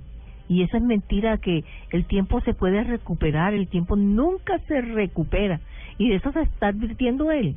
Está pasando la vida y no has hecho nada, así que, por favor, escucha a tu padre, que aunque él ya no esté a tu lado aun en físico, espiritualmente, su espíritu siempre te va a proteger. Escucha eso. Más sueños hasta ahora en nuestra cuenta de Twitter, arroba Luna Blue Radio. Ana nos dice, soñé con un amigo y él estaba apuñalando a otra persona. Yo me metí para que lo soltara y me rayó la mano. Ahí sí que debemos, decir eso de que el que se mete al redentor sale crucificado. Está bien que quieras ayudar a las personas a tu alrededor, pero eso no quiere decir que te tienes que meter en problemas por ello. Ahí debe haber un problema que tienes que solucionar de un amigo. Apártate, que cada uno resuelva como pueda. Seguramente. En la ciudad de Cali hay más oyentes de nuestro programa todos los días, de lunes a jueves, desde las 9.30 y hasta terminar el día. Ustedes tienen una misión con nosotros y la de acompañarnos en esta noche de la Luna Blue. Hay un oyente, Candy. Buenas noches, ¿con quién hablo? Eh, buenas noches, habla con Nancy Riaño. Nancy, cuéntame tu sueño. Eh, es que yo me soñé, pero fue pues ahorita eh, después, antes de diciembre, ¿no? Me soñé que yo estaba durmiendo y yo iba por la calle, pues como una bullaranga, yo me levantaba, abría la puerta y pasaban un poco de vacas gordas, gordas, pero eran muchas porque se trompezaban y no podían pues ni pasar por la calle. Eso. Y que a mí me daba como susto. No, susto, no, pues te daría susto porque a uno le da susto. Si Dios le da oportunidad a uno de prosperar, de salir de problemas económicos, y, y se los pone así como diríamos casi que en las manos y uno los deja pasar por miedo a arriesgarse, sí te tiene que dar susto porque estás perdiendo una gran oportunidad. pero por favor, no lo permitas. Sí, por eso, esas vacas gordas que tú ves ahí, es el momento de prosperidad que viene y que tú no, a ti no te da miedo si tienes que arriesgar algo fue antes para de conseguir diciembre, estas no metas. me soñé eso. Bueno, gracias por tu llamada. Claro que sí. Gracias. Bueno, mm, Candy, una pregunta. Alguien me, me preguntaba este fin de semana en una conversación cómo o por qué muchas veces en la madrugada, tipo 4 de la mañana, después de estar uno en el sueño más profundo, termina como despertándose como si alguien lo despertara a uno. ¿Eso significa algo? No, yo no creo que es que alguien lo despierte a uno. Es que a veces los sueños son tan fuertes que uno vuelve al plano físico y, y pues eh, generalmente eso sucede mucho cuando hay pesadillas o cuando te han dicho el mensaje exacto y tú te despiertas y comienzas a pensar en lo que estaba soñando. Y es el momento de, de saber qué es lo que voy a hacer, cuál es la decisión que voy a tomar, cuál camino voy a seguir. Eso es muy importante, por eso se despierta uno así de pronto. Claro. Es más, se vuelven a dormir y siguen soñando. Continúan. Retoman la historia. Candy, Francisco García desde Cali nos dice, hola, mi sueño trata de que tenía una lagartija encima de mí y yo al verla saltaba. Justo en ese momento me caí de la cama. Bueno, Francisco. Yo creo que una de las cosas que más, yo no sé, a mí me da asco las lagartijas, esa imagen es, es terrible.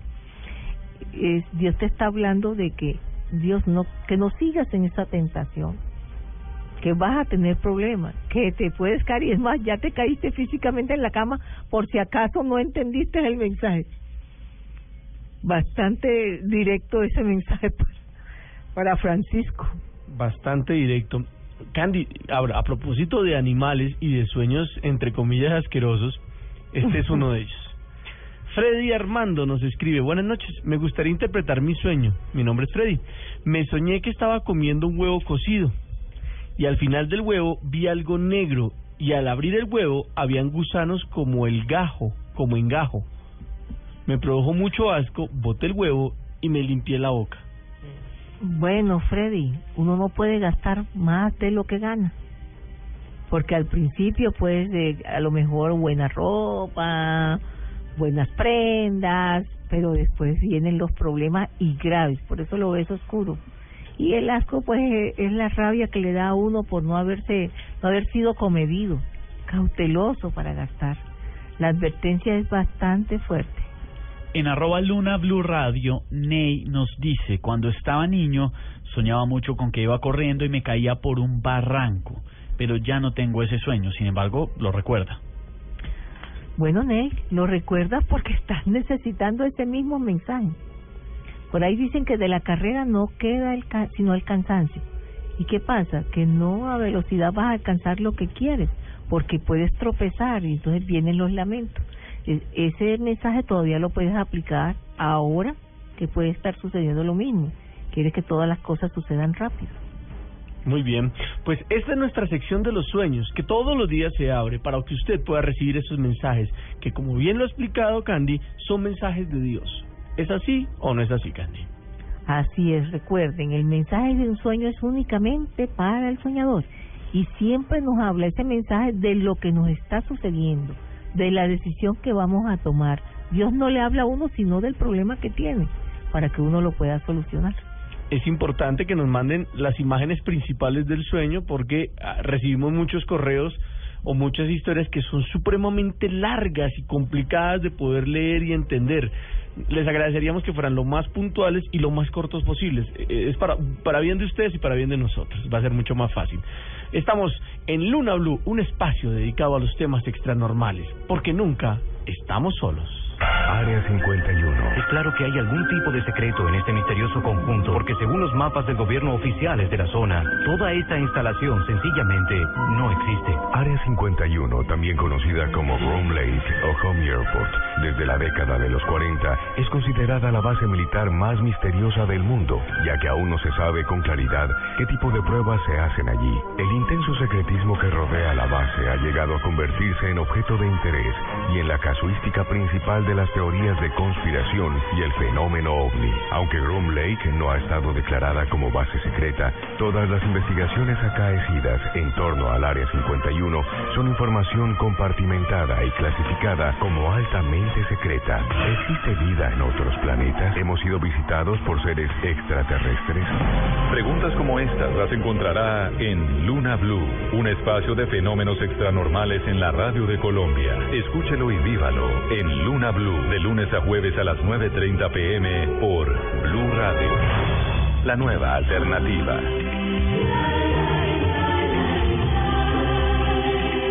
Esta es la Luna Blue, válida para hoy, lunes 9 de febrero del año 2015. Un abrazo para todas las personas que nos oyen fuera de Colombia a través de nuestro servicio de internet en www.bluradio.com. También para los que han descargado la aplicación, sabemos que inclusive en Colombia, donde hay mucha gente que nos oye, pues dicen, ah, yo prefiero descargarla desde el teléfono y me queda mucho más chévere, o también a través de su radio por ejemplo, gente en Cartagena que nos está oyendo, para todos nuestros amigos en Cartagena, un abrazo, tanto los que nos oyen a través del radio como los que nos oyen a través de las aplicaciones que hay en los diferentes sistemas. Para ellos, abrazos y gracias por acompañarnos en este recorrido. Este es un programa extranormal, donde tocamos y hablamos muchos temas que serán juzgados por su parte espiritual.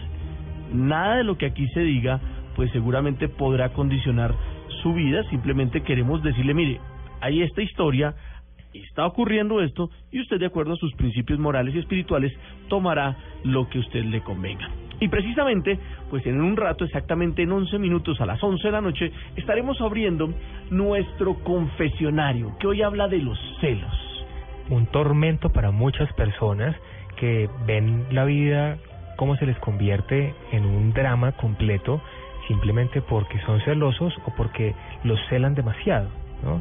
hay diferentes tipos de celos, celos de hijos, celos de hermanos, celos con los amigos, pero los celos de pareja realmente son los más populares y los que más se ven a diario en todas las relaciones de pareja. El que es celoso normalmente justifica sus celos diciendo que es una forma de amar y de querer. Claro, como si fuera una forma de cuidar. Sí, es que, es que yo lo, lo celo es porque yo lo quiero. Esa es una forma de- extraña y un poquito bizarra de demostrar el amor cuando realmente se debe ser es cuidando a la pareja y estoy seguro que muchas de esas historias son las que nos van a compartir hoy nuestros oyentes en el confesionario hablando de los celos. Usted que está oyendo hasta ahora Luna Blue puede participar a través de nuestra cuenta de Twitter, nos puede mandar sus datos y si quieren nosotros estaremos comunicándonos con ustedes a través de arron, arroba Luna Blue Radio, así de fácil. También a través de nuestro correo electrónico usted nos podrá contar su historia o mandarnos sus datos y nosotros pondremos en contacto con usted a través de lunabluradio arroba gmail.com. Oiga, Héctor, le voy a tener en minutos, cuando estemos en el confesionario después de las 11, un revelador estudio sobre los celos. Le voy a contar si los hombres y las mujeres celan distinto de acuerdo al lugar donde viven y por qué. Por ahora vamos a conocer las cifras. La idea es que todas las noches en este programa vamos a tener una cifra extra normal. Así que arrancamos. Salman, ¿cuál es su cifra extra normal de hoy? Un aumento del 300%. Eso suena interesante. ¿De ¿no? salario? Eso sería buenísimo. 300, sí, sería muy extra normal. 300%. 300%. ¿De qué estamos hablando, Salman? Pues resulta que han aumentado en un 300% las ventas de la tabla Ouija. Desde finales del año pasado, Ajá. en donde se estrenó la película con el mismo nombre, Ouija, han aumentado las ventas en Estados Unidos e Inglaterra en un 300%, lo cual ha alarmado muchísimo no solo a los investigadores de lo extra normal, sino inclusive a autoridades religiosas que han prevenido sobre los peligros de este juguetico, ya que no es un juguete inofensivo, sino que resulta algo tremendamente misterioso, pero sobre todo muy peligroso. Muy peligroso. Lo hemos dicho muchas veces a lo largo de este programa. No lo tomen con juego. No es un juego. Ni la Ouija ni nada que se le parezca a eso. Preferiblemente, y ya lo hemos dicho, lo que está quieto, hay que dejarlo quieto. La curiosidad mató al gato. eso es preocupante. Muchísimo. Preocupante porque eh, de verdad no saben lo peligroso que es eso. Claro. No tienen idea de lo peligroso que puede ser. Es que se toma como un juego lo que a nuestro entender acá en Luna Blue, y no porque lo digamos nosotros, sino porque los expertos lo han dicho y lo hemos investigado, la Ouija es un arma. Y es muy delicado porque estamos hablando de un crecimiento del 300% en la venta de un eh, implemento, arma o como usted le quiera llamar, que puede ser muy peligroso. Claro. Mire, citando al, a una reconocida autoridad religiosa en Dublín, dice, es fácil invitar a espíritus malignos, pero muy difícil deshacerse de ellos. Se hacen pasar como seres queridos difuntos, sin embargo, después empiezan a pasar cosas muy extrañas y sobrenaturales en los lugares en donde se utiliza este juguete, entre comillas. No es un juguete, ya lo hemos aclarado muchas veces. Esteban, ¿cuál es su cifra extra normal de hoy? ¿Me deja tener varias, Héctor? A ver. La primera, seis, seis operaciones. Ajá. La segunda es uno, una muerte. La tercera son dos dedos rotos. Y la cuarta, dos vértebras rotas. A ver, ¿qué tiene que ver todo eso? Me voy para Italia. Yo no sé si ustedes recuerdan, eh, el año pasado un caso tristemente célebre en que un senador italiano llamó orangután a una ministra. Ajá. No sé si lo recuerdan. Fue un caso tremendamente polémico del que se habló en todo el mundo cuando el vicepresidente del Senado de Italia, Roberto Calderoli, insultó a la exministra, ahora exministra de Integración, eh, en ese momento, además, Cecil Kenye, que es... em, que viene, pues nació en la República Democrática del Congo. Hombre, pues este fue un tema que le dio la vuelta a un mundo, eh, al mundo fue terriblemente grave que este señor se atreviera a decir una frase, abro comillas, me encantan los animales, los osos, los lobos, como todo el mundo, pero cuando la miro a ella, a la ministra, me viene a la cabeza un orangután, aseguró en aquella ocasión, sin pelos en la, lengua, en la lengua, el ministro Calderoli, que es famoso por sus salidas fuera de tono. Pues aquí viene el giro extranormal y bastante delicado, diría yo. El senador Calderoli sostiene que el papá de la ministra Cecil Kenye le está practicando magia negra. Él sostiene que después de este terrible incidente le han venido le han venido practicando un eh, procedimiento que se llama macumba, que se refiere a magia negra de origen africano, razón por la que él dice que las seis operaciones que ha tenido en los últimos meses, la muerte de su mamá, dos dedos rotos, dos vértebras rotas y varios eh, varias visitas a la sala de reanimación lo han llevado a pensar que está siendo víctima de magia negra e incluso realizó un llamado público a la exministra y a su papá para que dialoguen hombre y, y lleguemos como lleguen como a un trato en el que en el que el hombre pues no no sufra más pero él dice que le están haciendo magia negra y quiere como que esa situación termine. Oiga, pero resulta increíble pensar que hoy en pleno siglo XXI todavía se le dé tanto crédito a ese tipo de cosas. Además que un ministro que primero había ofendido, ahora sale con el rabo entre las piernas, como se dice popularmente, a pedirle casi que perdón a su colega para que le quite el la brujería que le hizo. Yo no sé el si es superstición o qué es, pero mire, Calderón y el, el senador eh, también le contó a los medios de comunicación que amigos de Nápoles le habían regalado un amuleto de protección precisamente para defenderse de esto y que no le duró un día. Tenía forma de pimiento rojo para alejar a los malos espíritus y se rompió solo. Increíble. Aunque ¿ah? ustedes no lo crean, eso es más común. La gente siempre a veces cuando le sale una, se hay un rompimiento con una pareja o pierden un negocio y comienzan a decir que es que le han echado brujería y no se ponen a pensar que de pronto son equivocaciones que han cometido. Siempre tienen que buscar inclusive algo sobrenatural para poder eh, soslayar la responsabilidad que tienen ante los hechos que están viviendo. El senador Calderoni incluso le pidió ayuda a un psíquico para que le ayudara a descifrar qué era lo que estaba pasando y finalmente decidió realizar este llamado público a la familia Kenye, pero rápidamente tanto la exministra como su padre, Clemente Kikoyo Kenye, negaron que hubiesen realizado a Calderoni cualquier tipo de maldición. Dijeron, somos cristianos como él, lo hemos perdonado y oramos porque se recupere. Pero él dice que le, mejor dicho, le echaron la maldición. Y, y lo que dice Candy es muy cierto. Muchas veces cuando no tenemos una, una explicación para lo que está pasando, lo más fácil es decir, ah, no, eso es que me hicieron o me trabajaron o me untaron o me dieron, porque pues siempre, pero puede ser que lo que le esté ocurriendo sea producto de otra cosa diferente. Nuestro invitado lo decía, karma. Lo que uno hace, cada acción tiene una reacción.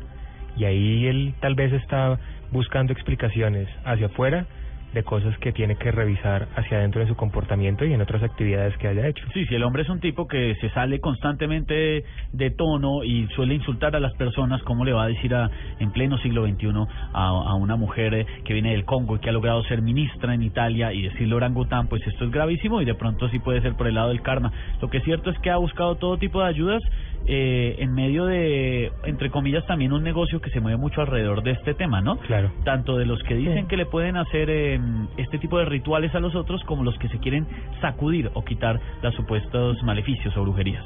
Seguramente. Pues en un momento, mis queridos amigos y oyentes de Luna Blue, tendremos eh, más sorpresas en nuestro programa. Después de las voces y sonido, donde nos enteraremos de las últimas noticias de Colombia y el mundo, tendremos la oportunidad de abrir nuestro confesionario con Salman, al cual ya pueden empezar a llamar y ya pueden empezar a participar para contarnos sus historias de celos. Mi ex ya dijo que iba a llamar. ¿Sí? ¿Qué tipo de historias podrían contar esta noche, por ejemplo? Los celos y cómo los celos, por ejemplo, han dañado una relación que estaba a punto de consolidarse. O han dañado un hogar, por ejemplo. Son muy habituales ese tipo de cosas. Los celos en el trabajo también suelen suceder. ¿Cómo los celos le pueden haber dañado la vida a alguien, su vida laboral, su vida profesional? Claro que sí. Y seguramente que son historias muy impactantes porque realmente los celos los llevan a extremos que las personas no conciben inicialmente y les dañan la vida. Desde ya pueden empezar a llamar a las líneas de Blue en Bogotá 652-8510 o gratis desde cualquier rincón de Colombia el 018-1240-70 para que nos vayan contando sus historias del confesionario hoy cuando hablemos de los celos. También tendremos noticias del mundo extranormal, más de los sueños y los mensajes que ellos traen y todo lo que a ustedes les gusta de este, un programa dedicado a temas extranormales. Se llama Luna Blue y lo abrimos todos los días de lunes a jueves luego de las 9.30 de la noche porque nunca estamos solos. Dr. Brian Weiss. Today we'll be focusing a bit on dreams. Brian Weiss, médico psiquiatra estadounidense, famoso por sus controvertidas creencias en la reencarnación, regresión de vidas pasadas, en vidas futuras y la supervivencia del alma humana después de la muerte. ¿Realmente las almas se reencarnan? ¿Hay vida después de la muerte? ¿A dónde vamos después de partir de este mundo? La muerte es el final del camino. Estas y muchas preguntas más hacen parte de Luna Blue, un espacio de fenómenos extranormales en la radio de Colombia. Escúchelo y vívalo en Luna Blue, de lunes a jueves a las 9.30 pm por Blue Radio, la nueva alternativa. Voces y sonidos de Colombia y el mundo en Blue Radio y bluradio.com, porque la verdad es de todos. 11 de la noche en punto, soy Oscar Murcia López y aquí están las noticias de Colombia y el mundo en Blue Radio. Los presidentes de Colombia y Turquía se reunirán este martes en la Casa de Nariño para hablar de paz y cooperación agrícola y comercial. Con su visita a Bogotá, el mandatario turco inicia una gira que lo llevará a países de Centroamérica y el Caribe. La información con Lexi Garay. Para las 11 de la mañana está agendado el inicio de honores militares en Casa de Nariño al presidente de Turquía, Tayyip Erdogan. Allí el mandatario será recibido por su homólogo colombiano Juan Manuel Santos como antesala a una reunión privada en la que se hablará de apoyos al proceso de paz con las FARC y de nuevas alianzas comerciales binacionales que, por ejemplo, llevarían a que se inicien negociaciones para que la aerolínea Turkish Airlines abra frecuencia directa entre Bogotá y Estambul. Luego de ese encuentro a puerta cerrada, ambos presidentes liderarán una reunión ampliada con sus ministros de Relaciones Exteriores, Economía o Hacienda, Agricultura Cultura y Cultura, donde se profundizará en estos temas. Al terminar su agenda en Colombia, Erdogan partirá hacia Centroamérica para continuar su gira por Ciudad de México y La Habana. Lexi Garay Álvarez, Blue Radio. Los rectores de las consideradas 10 mejores universidades del país se dieron cita en la Universidad Nacional para deliberar acerca de la ley de inspección y vigilancia y del programa Serpilo Paga, ambas iniciativas del Gobierno Nacional. Los detalles con Simón Salazar. Así es, en cuanto al programa Ser Pilo Paga, los rectores estuvieron de acuerdo en que facilita el ingreso a la educación superior en una institución acreditada de calidad a 10.000 jóvenes del país a través de una beca. Alberto Uribe, rector de la Universidad de Antioquia, consideró que este programa es valioso para el país y para las instituciones acreditadas institucionalmente. Respecto a una eventual ley de inspección y vigilancia a través de la cual se crearía la Superintendencia de Educación, hubo una gran preocupación. Pablo Navas Sanz, rector de la Universidad de los Andes, manifestó que esto conlleva a crear un ente burocrático, sobre todo en el tema de calidad. En general, los rectores señalaron que cuando se entrega la calidad a funcionarios y no a pares, hay una gran diferencia, lo cual sería retroceder. Por último, el rector Ignacio Mantilla de la Universidad Nacional comentó que este grupo de las 10 mejores universidades aprobó la redacción de un documento que van a hacer llegar al Ministerio de Educación con el ánimo de perfeccionar el modelo con una crítica propositiva. Simón Salazar, Blue Radio y se agudizan las divisiones entre los camioneros del país ante el paro anunciado para el próximo 23 de febrero. Un sector de este gremio se mantiene en que habrá paro ante el incumplimiento del gobierno nacional. Desde Cali, los detalles con François Martínez. De acuerdo con Pedro Aguilar, representante de un sector amplio del gremio camionero de Colombia, se mantiene el paro para el próximo 23 de febrero ante incumplimientos en los costos operativos por parte del gobierno nacional. Por eso se comenzó a socializar con representantes de este sector en Buenaventura. Convocado por orden de los camioneros a una gran inmovilización de vehículos para el 23 de febrero. Esto significa que el gobierno nacional no nos ha cumplido a nosotros los transportadores, a los conductores de los camiones. Sin embargo, el vocero de la Asociación Colombiana de Camioneros, Harold Moreno, dijo que la ACC no tiene programado ningún paro. Uno no entiende cómo, en efecto, se le pretende hacer un paro solamente al Ministerio del Transporte o no sé si al gobierno. Eh, aquí hay una locura en la forma de, de, la convocatoria. Se estima que la Asociación Colombiana de Camioneros está conformada por 140 mil transportadores. Desde Cali, François Martínez, Blue Radio. La Fiscalía General de la Nación alertó sobre el aumento de los casos de abuso sexual a menores de edad en la ciudad de Medellín. Este año se han logrado 10 capturas. Andrés Noreña con la información. De acuerdo con la información suministrada por el Centro de Atención Integral a Víctimas del Abuso Sexual, son los mismos familiares los responsables de realizar este tipo de hechos o de cometer este tipo de delitos. En las últimas horas, 10 personas fueron capturadas, entre ellas dos mayores de 60 años, quienes eran los abuelos de dos menores de 14 años al respecto. Esto dijo Germán Giraldo, el director seccional de las Fiscalías en Antioquia. Está demostrado, y con las capturas del año pasado y las capturas de este año, que los que cometen en este delito contra los menores de edad, que es allí donde se ocurre más el delito sexual, el acto sexual contra menores, lo hace del núcleo familiar, el entorno de la familia más cercana. Cabe anotar que nueve de estas capturas fueron hechas con orden judicial y otra más hecha por la Policía Metropolitana del Valle de Aburrá. Según la Fiscalía General de la Nación, en el último año se han realizado 64 capturas en Medellín por este delito. En la capital de Antioquia, Andrés Noreña, Blue Radio. Hay alarma en el municipio de Puerto Colombia por el intenso oleaje. Autoridades advierten sobre daños en la zona costera. La información con Diana Comas.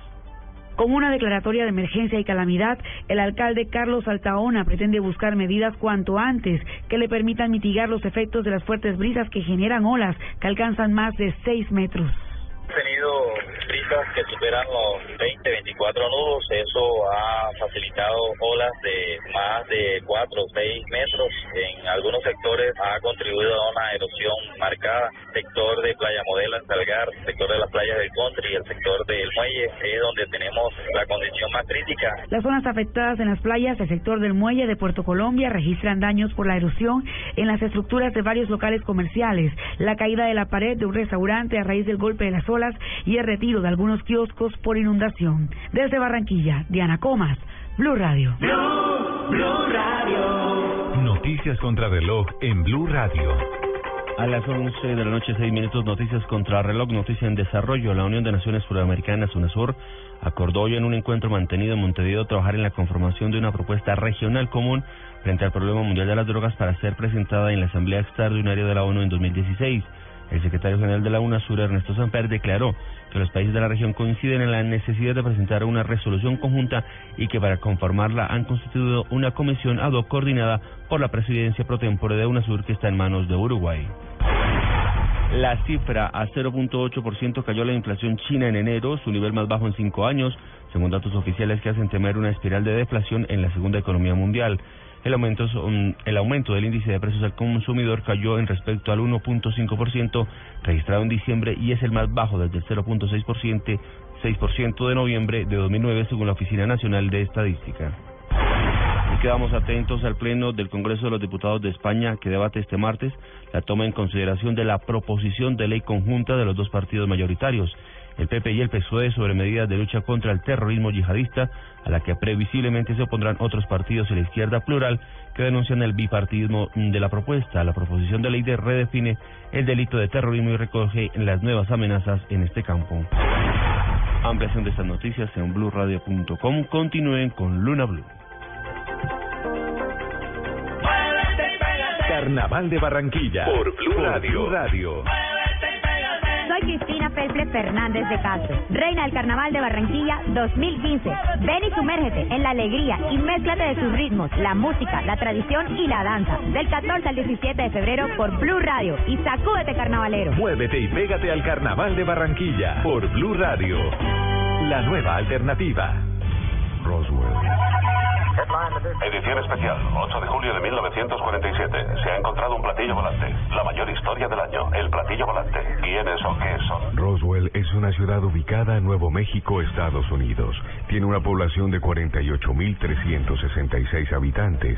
Esta ciudad es conocida en todo el mundo por el supuesto choque de una nave tripulada extraterrestre en el año 1947. La creencia popular afirma que los restos de la nave y los cuerpos de los extraterrestres fueron llevados hasta una base militar más conocida como Área 51. El acontecimiento ganó fama a partir de la década de los 80, con la publicación de varios libros y la inclusión de la historia en un espacio del programa popular Unsolved Mysteries. ¿Existe vida en otros planetas? Hemos sido visitados por seres extraterrestres. Preguntas como estas las encontrará en Luna Blue un espacio de fenómenos extranormales en la radio de Colombia. Escúchelo y vívalo en Luna Blue, de lunes a jueves a las 9.30 pm por Blue Radio. La nueva alternativa. Los contenidos emitidos en este programa son opiniones de las personas que participan en él. Dichas opiniones no representan la posición de Blue Radio, por lo cual su interpretación es subjetiva de los oyentes del programa.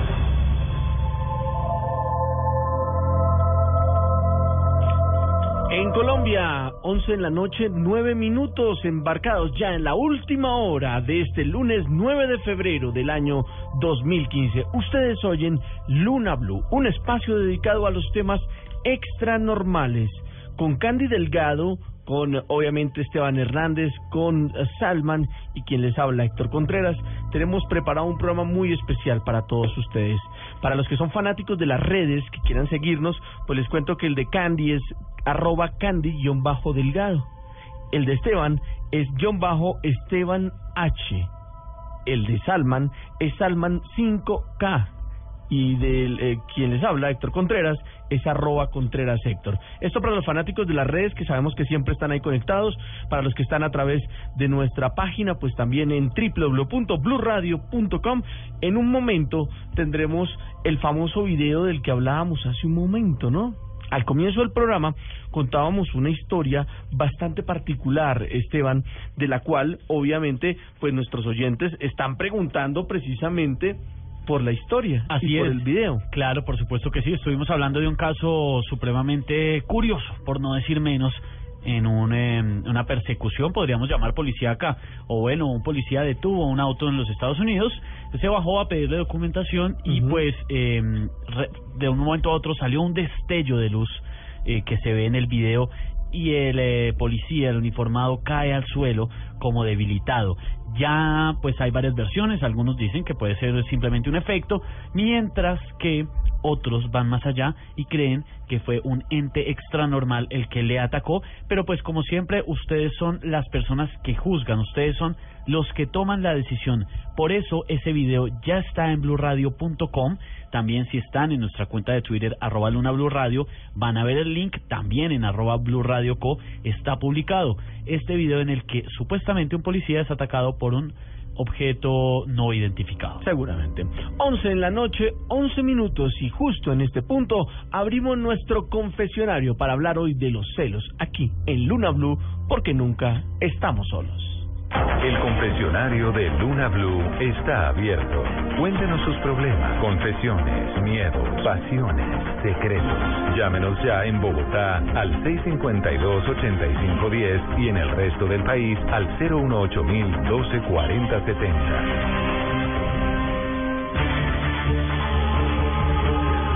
Y como bien lo decíamos hace un momento, ya aparece eh, publicado en la cuenta de Blue Radio Colombia y pregunta, ¿policía es atacado por un ovni? Usted tiene la última palabra y ya mismo están para los fanáticos de las redes dando vueltas ese video que es muy impactante y que les recomiendo, ojalá lo puedan ver. Pero por ahora abrimos nuestro confesionario hoy para hablar de los celos. Yo sé que todos hablamos de los celos, sé que es un tema de dominio público, pero además es un tema que a todo el mundo en algún momento le ha tocado vivir y sufrir. Pero ¿qué son los celos, Salman?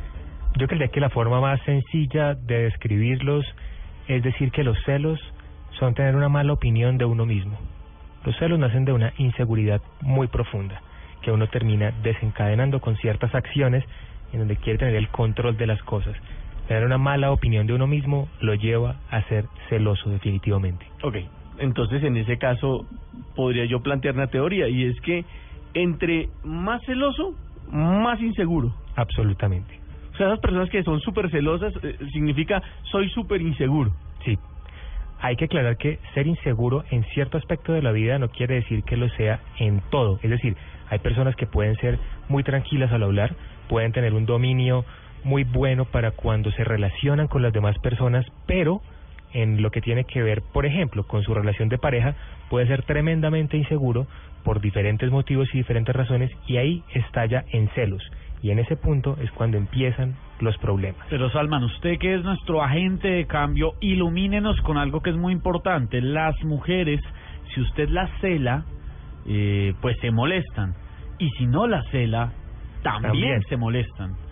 Ahí, ¿cómo hacemos?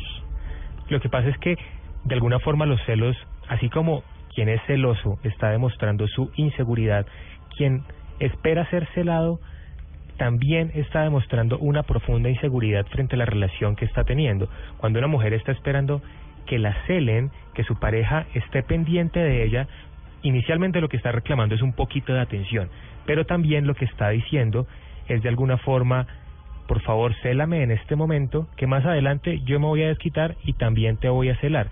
Y de alguna forma trata de equilibrar anticipadamente las cosas, como si quisiera hacer un, un prepago de lo que va a realizar más adelante para poder estar tranquila y que no la vayan, que no le vayan a reclamar, perdón, cuando ella sea celosa. Además que el tema de los celos, pensaría yo que no tiene necesidad de ser un estereotipo de género. Hombres y mujeres somos celosos. ¿Son por igual celosos? No sé si por igual, pero definitivamente sentimos celos hombres y mujeres. Que lo expresemos de forma diferente puede ser Hay unos que algo... lo manejan como mejor que otros. Sí, algunas personas tratan de estar muy tranquilos al respecto, algunas otras personas son mucho más explosivas, seguramente los hombres son mucho más em, intensos en demostrar sus celos y las mujeres son más emotivas a la hora de ser celosas. Claro. El hombre- Salman, ¿cuándo se tornan los celos peligrosos? Yo creo que cuando empiezan a convertirse en el protagonista de toda la relación y en el punto eje de todas las conversaciones.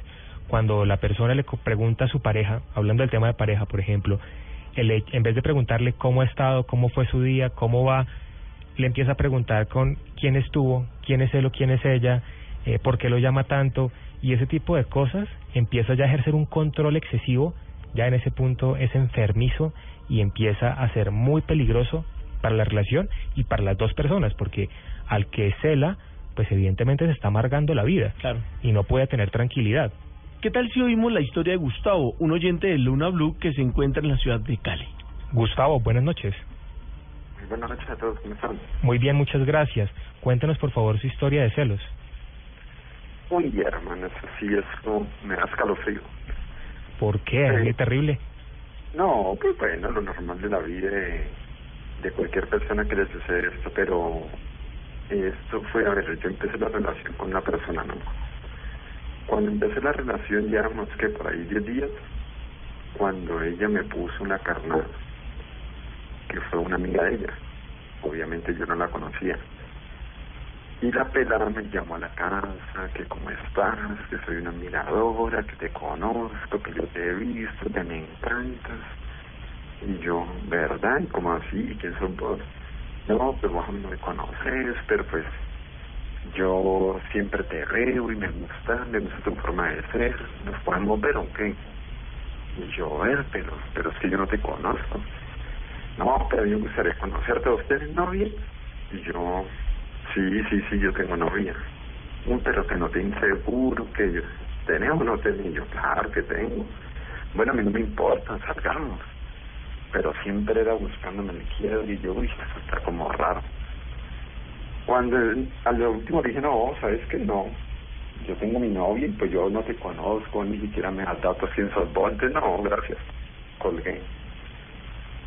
La relación siguió, Sí.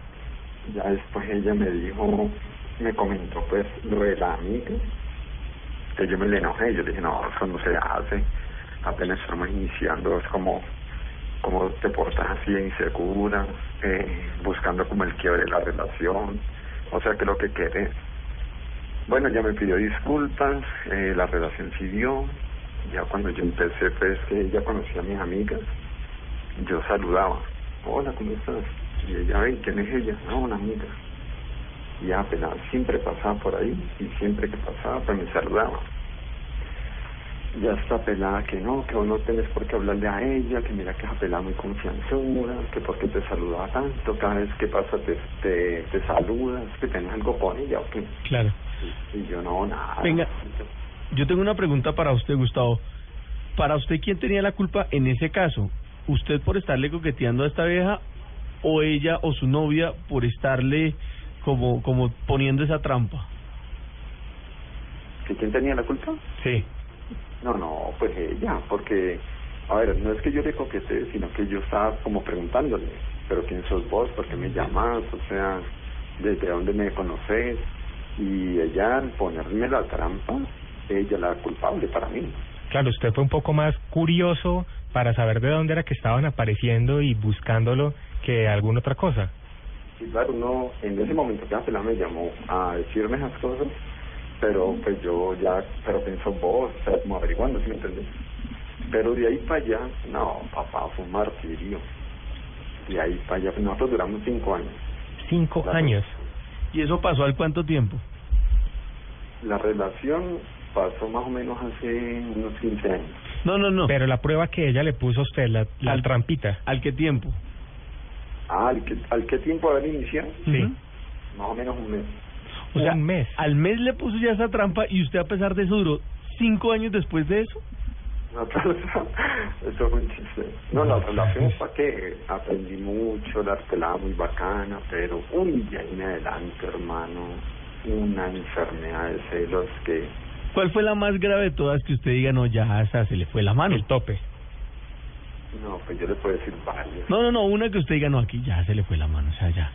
Normalmente ese tipo de personas con esas conductas que al mes de relación ya le están haciendo a usted eso, es porque se le, le- durante la relación le van a hacer mil de esas. Sí, en cinco años tiene que tener un repertorio importante. Vean, muchachos, la que yo le voy a contar es la máxima de la máxima. A ver. Un día yo estaba pensando en servicio. Yo siempre salía a las 7 en punto de la noche y me iba volando donde ella. O sea, yo la mala acostumbré porque yo llegaba siempre puntual. Eh, mi llegada era a las 7. Ese día, en vez de dejarnos ir a las 7, el, el comandante nos hizo una reunión y duramos más o menos 15 minutos. No, yo estaba más desesperado. Yo decía, ahora esta pelada me la va a montar. Él llegaba allá a la casa de ella por a las 7 y 40. No, esa pelada estaba que, ¿Furiosa? acababa. Cuando yo entré a la casa de ella, fui a saludarla. Hola, mi amor, ¿qué tal? Y ella, que saludo y que nada, me cogió de la mano, me metió al cuarto, me bajó los pantalones, con todo el respeto para ella y lo, y lo que estoy contando aquí, me olió a ver si yo había tenido relaciones con alguien. Ah, ¿qué tal? A revisarlo. Yo, en ese, en ese momento me quedé, fue pucha. O sea, yo creí Que ya lo había visto todo. Yo dije, no, aquí vamos a tener intimidad bacano. No está enojada, pero cuando me dio esa, No. yo dije, no, papá, esta pelada está enferma. ¿Qué tal? Pero bastante enferma. Me subí los pantalones. Yo dije, bueno, mi amor, usted como que está es perdida. Yo me voy de aquí, nos vemos. Yo me fui, me enojé con ella, cogí mi Uber y me fui. Al otro día ya llegó temprano a la casa. Me pidió perdón, perdón, perdón, perdón. Y yo, dice, amor. ¿Usted la perdonó? Sí, pues yo la perdoné. Pero, ¿y por qué la perdonó después de todo lo que le hacía? Yo no sé, oí. A lo mejor uno está enamorado y O sea, a usted ya al final le gustaba también que ella lo celara, ¿no? Yo creo que el día que ella no lo celaba, usted se preocupó y dijo... Se sentía raro. Sí, como que está de tener otro porque ella no me está celando, de estar celando a alguien. No, lo que pasa es que lo que se permite se repite y se vuelve costumbre. Pues mira que yo no sé si me sentía raro si no me celara. En realidad antes yo a ella, en cada evento que ella me hacía algo, yo siempre le hablaba, mira, cambia, por favor, eso, eso es para vos, para nuestra relación. ¿Y cambió? Cambió. ¡Ja! Siguieron los mismos cinco años como cero. Gustavo. Me cuenta esto como si hubiera sido la peor tortura de su vida. Pero es que fueron cinco años. Gustavo, ¿cuál fue precisamente la cura para eso? ¿Qué hizo usted para poderse salir de esa relación? ¿Cuál fue el punto en donde dijo ya no más? Vea, con esto le cuento todo, muchachos. Los cinco años yo no podía ir a rumbear con ella porque se formaban problemas con otra pelada. Por un ejemplo, nos vamos en grupo a rumbear, cada cual con su novia. Si yo bailaba con una de las amigas de, de mis amigos, que porque con ellas, ¿de qué están hablando? Si yo me sentaba, me metía un golpe por aquí, por el abdomen, me pisaba los pies. Y yo, uy, Pero además eso, o sea, no era Era violencia eh, física. Además era violencia, era muchas cosas. Maltrato psicológico. El man vivía asustado porque... Mire que el tipo vivía asustado porque no, si llegaba a la, tarde, a la casa tarde 10 minutos le, le iban a pegar, le iba a pasar algo. Le iban a olfatear le para iban a ver qué había olfatear, pasado. O sea... Gustavo, después de esto, ¿usted se volvió celoso? No, no, no, no, no. Ah, no, pero con ella. No, no, en general en sus relaciones posteriores. Hoy por hoy usted es una persona celosa gracias a todo eso que vivió con ella. Nada, pana. Antes al contrario. yo creo que esto fue para mí una enseñanza hermosa para yo darme cuenta de que, no, no, es que espere, que no he terminado. Pero nosotros, ella, nosotros duramos cinco años. Cuando ella ya, ella a mí me dijo que nos casáramos, que trae el cuento, y yo, uy, yo la pensaba, yo decía, no, papá, yo tengo mis estudios, quiero seguir estudiando. Si me caso, yo con ella, pues ya el estudio lo tengo que dejar porque pues yo trabajo para el estudio, entonces tendría que dejarlo. Sí, claro. Yo con, ella no me casé. Yo me hice el de la oreja mocha. Eso siguió así y a mí nunca me dijo nada más. De ahí, a los cinco años exactos, ella a mí me dijo, hasta luego, papá. Y yo, ¿cómo? Yo más enamorado que un berraco. O sea, ella, o sea, al final fue ella la que lo echó. Sí, sí, ella a mí me terminó. ¿Se aburrió?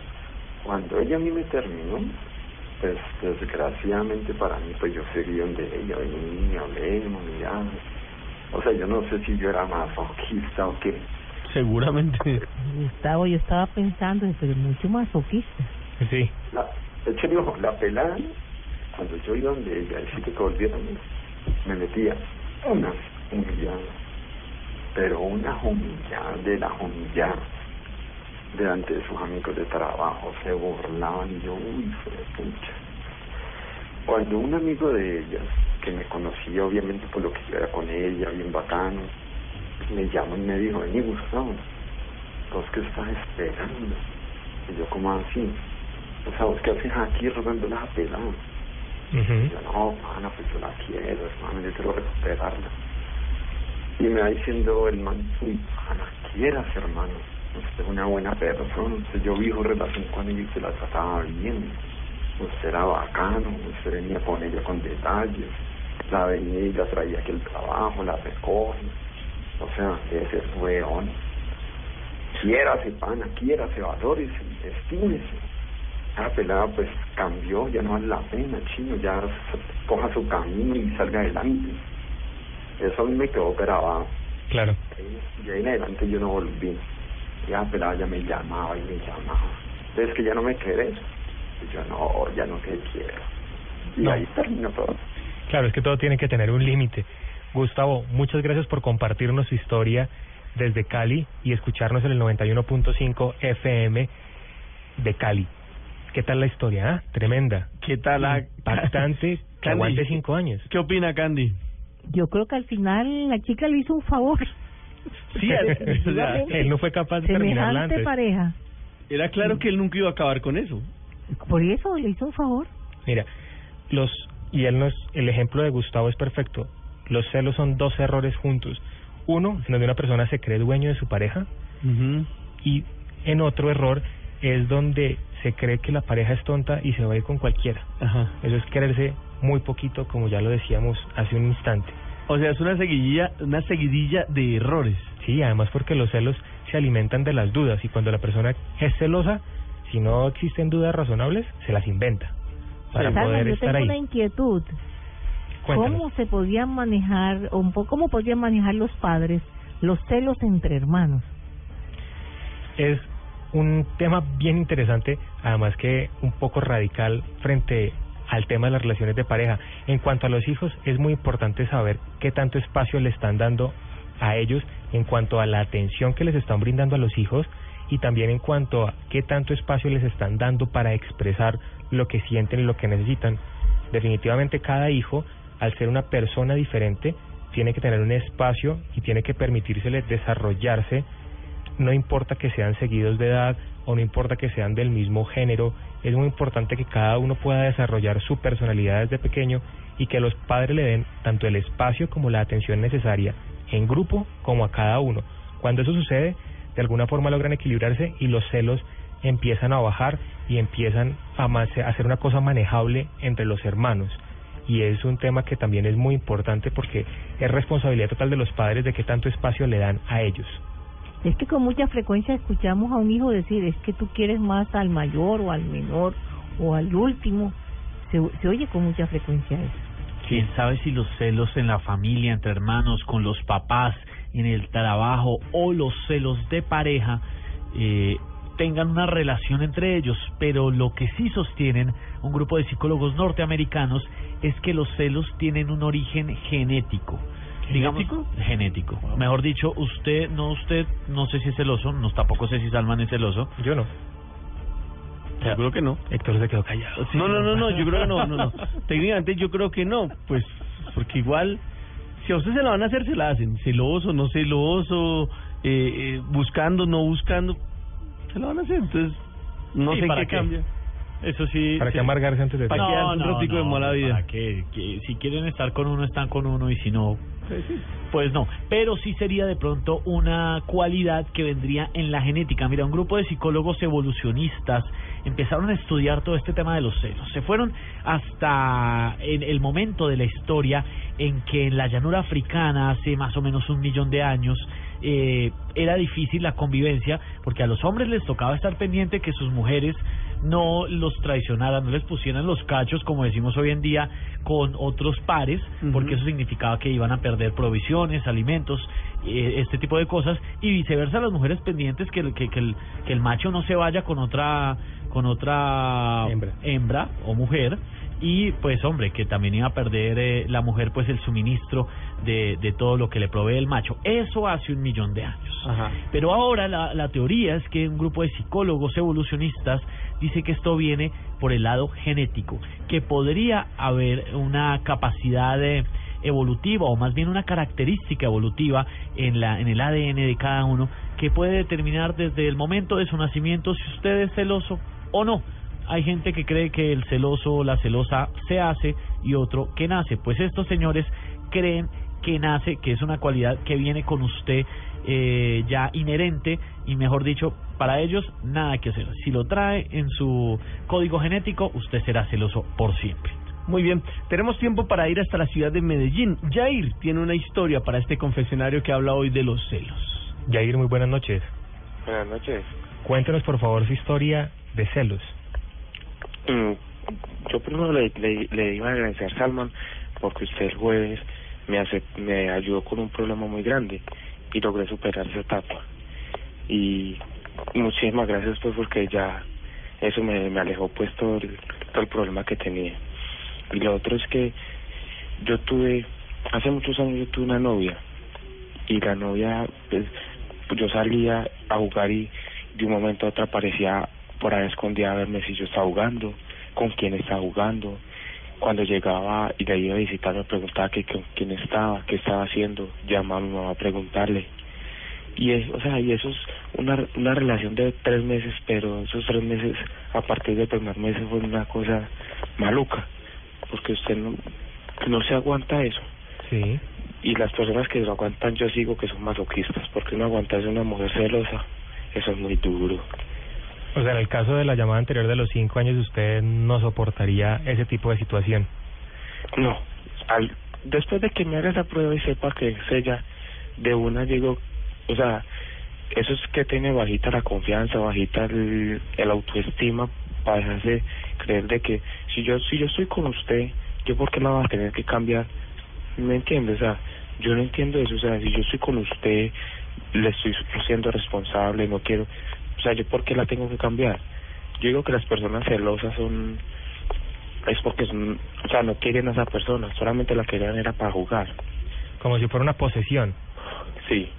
Cierto. O sea, es que usted es mío y entonces yo sé, tú usted solamente puede dedicar a mí.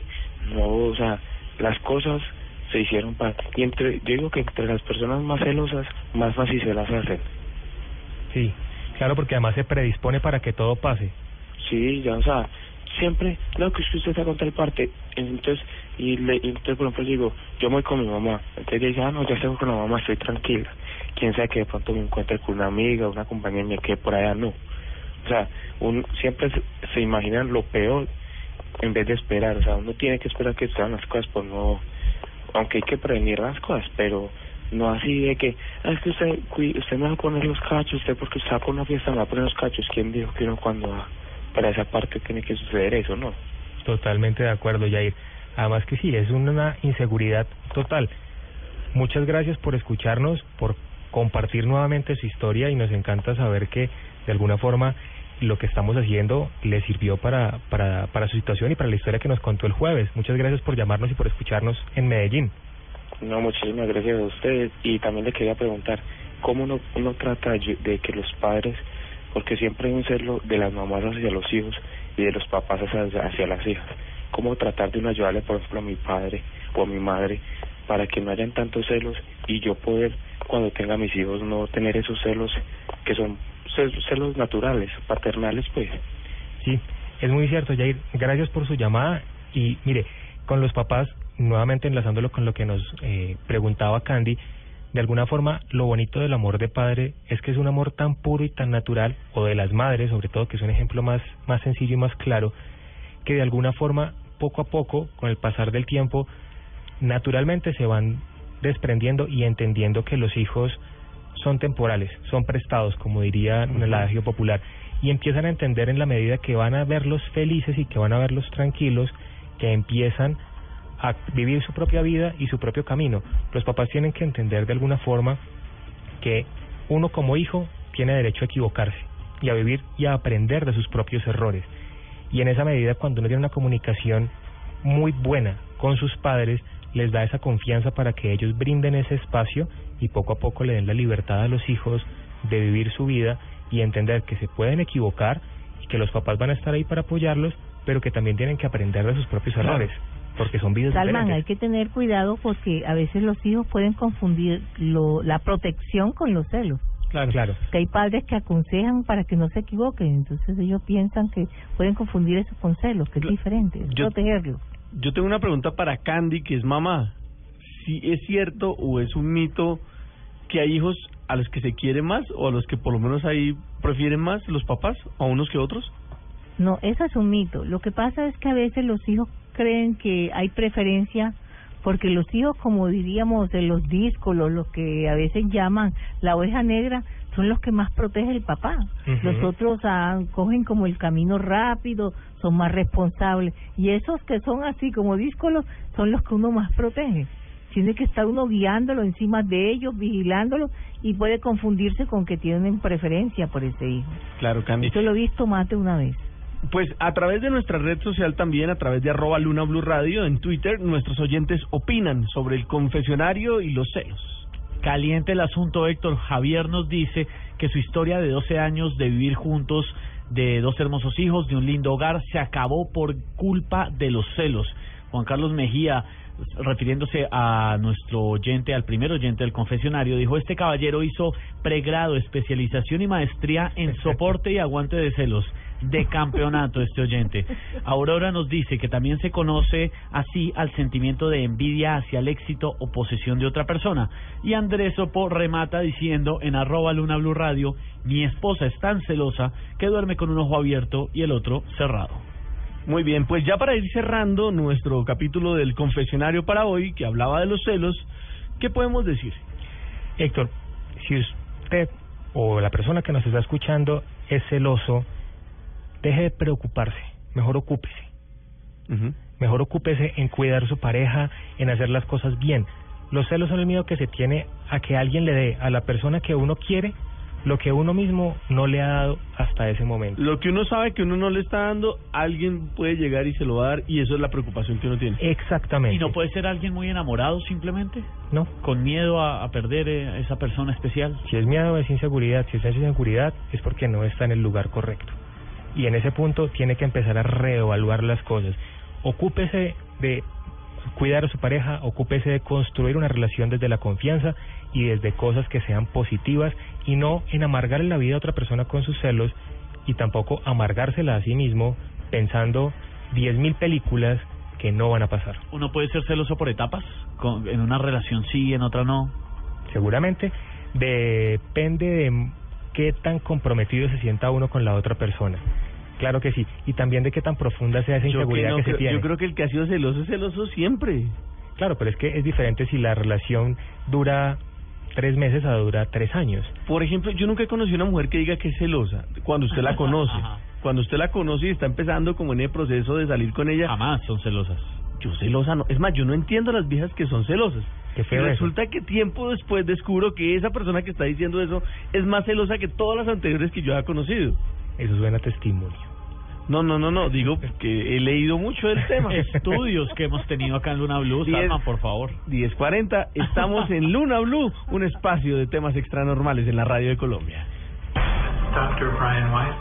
Today we'll be focusing a bit on dreams. Brian Weiss, médico psiquiatra estadounidense, famoso por sus controvertidas creencias en la reencarnación, regresión de vidas pasadas, progresión en vidas futuras y la supervivencia del alma humana después de la muerte. ¿Realmente las almas reencarnan? ¿Hay vida después de la muerte? ¿A dónde vamos después de partir de este mundo? La muerte es el final del camino. Estas y muchas preguntas más hacen parte de Luna Blue, un espacio de fenómenos extranormales en la radio de Colombia. Escúchelo y vívalo en Luna Blue, de lunes a jueves a las 9.30 pm por Blue Radio, la nueva alternativa. Me encantaría contarles tantas historias que tenemos de la vida, pero habrán algunas que por tiempo no logramos hacer. Mañana el confesionario nuevamente abrirá su puerta, esta vez para hablar de cuál es su peor hábito o cuál es esa maña que usted tiene. Esa manía que lo ha metido en problemas o le ha hecho pasar vergüenzas. Seguramente. Hay muchas de esas. Pero mientras tanto, vamos a abrir un espacio para las noticias en nuestra noche de la luna blue. Y esta vez quiero que hablemos de esos personajes que son como medio extranormales. De esos personajes que nosotros diríamos están en la luna. Salman, ¿qué personaje está en la luna? Está en la luna Henry Damon, un hombre de 37 años, procedente de Caracas, Venezuela. Un venezolano en la luna. Y está en la luna porque resulta que su personaje favorito de las tiras cómicas es Calavera Roja, Red Skull, que es el villano de El Capitán América. Ajá. Quienes vieron la película Capitán América es un villano en donde su cabeza es un cráneo completamente rojo, deformado, deformado y resulta que Henry Damon se ha hecho una serie de intervenciones quirúrgicas para ser exactamente igual a su super villano favorito. No. Se recortó la nariz a través de una cirugía plástica y también se ha tatuado la cara de color rojo y negro para ser idéntico a su personaje de ciencia ficción. Es realmente aterrador y asombroso cómo ha quedado este señor que está en la luna para hacerse esto en la cara. Seguramente. Para Esteban, ¿quién está en la luna hoy? En la luna están una serie de personas que en la China están interesadas en comprar algo que algunos podrían llamar un fenómeno, Ajá. pero en la fauna. Miren, hay una noticia que le está dando la vuelta al mundo que viene acompañada de unas imágenes que van a ver muy pronto los que estén interesados en blurradio.com. Resulta que en Nanning, en el sur de la China, un eh, cerdito de muy mala suerte, recién nacido, nació con terribles deformidades, incluida, incluida, atención a esto, una cara, entre comillas, de humano. Eh, de verdad, usted tiene que ver la foto, en un momento la vamos a publicar, pero realmente es feo, o sea, es extraño, es muy raro eh, la cara con la que nació este eh, este cerdo, ¿no? Lo que pasa es que eh, según pues los que lo alcanzaron a, a ver con vida porque falleció muy pronto y ya les voy a contar por qué falleció que es todavía más triste aún. Tiene una cara, voy a intentar describírselas. No, ayúdeme. No, eh, es que no sé cómo. Es que no se parece nada, realmente parece un monstruo, es muy feo. Sí, tiene una Es- cara como de monstruo, como alargada. Eh, Los la- ojos son horriblemente los, deformes. los ojos son salidos, eh, la, la parte de la boca es, es salida, eh, aparte la piel o la textura de la piel se nota pues que obviamente es un es un cerdo recién nacido y es una piel que todavía no está cubierta de pelos sino es pues similar a carne viva. Claro, es muy extraño, muy feo. Es súper, eh, le dicen, le, le dijeron, pues porque ya murió, el eh, cerdito mutante murió porque su mamá lo rechazó, no le quiso dar, eh, no lo quiso Amamantar. amamantar, y además, eh, pues lo intentaron también alimentar a través de una botella, no se pudo y falleció. Y los que están en la luna son los que ya le están ofreciendo al dueño de este desafortunado cerdito, el señor Tao Lu, unas generosas cifras por quedarse con este, mm, digamos, curioso espécimen. ¿Y a quién le podría interesar comprar un cerdo mutante? No, los tipos que están en la luna y que quieren inicialmente ya había recibido ofertas una vez nació, porque muchísimos más estaban interesados eh, en, en verle el lado lucrativo y turístico al asunto. Querían, claro, querían usar al cerdito como una atracción y pues imagínese donde este cerdo eh, hubiera seguido con vida, sería un fenómeno tremendamente reconocido en todo el mundo tremendamente extra normal, pero pues falleció y los que están en la luna son los que quieren comprar y quedarse con los restos de este cerdito de muy mala suerte. Todos los días abrimos aquí en nuestro programa un espacio para hablar de esos personajes que están en la luna.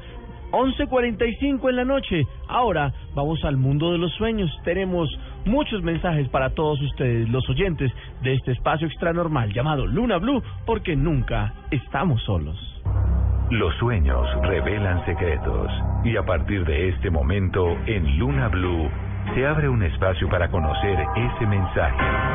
Llámenos ya en Bogotá al 652-8510 y en el resto del país al 018 12 40 70. Cuéntenos sus sueños y nosotros le contamos su significado.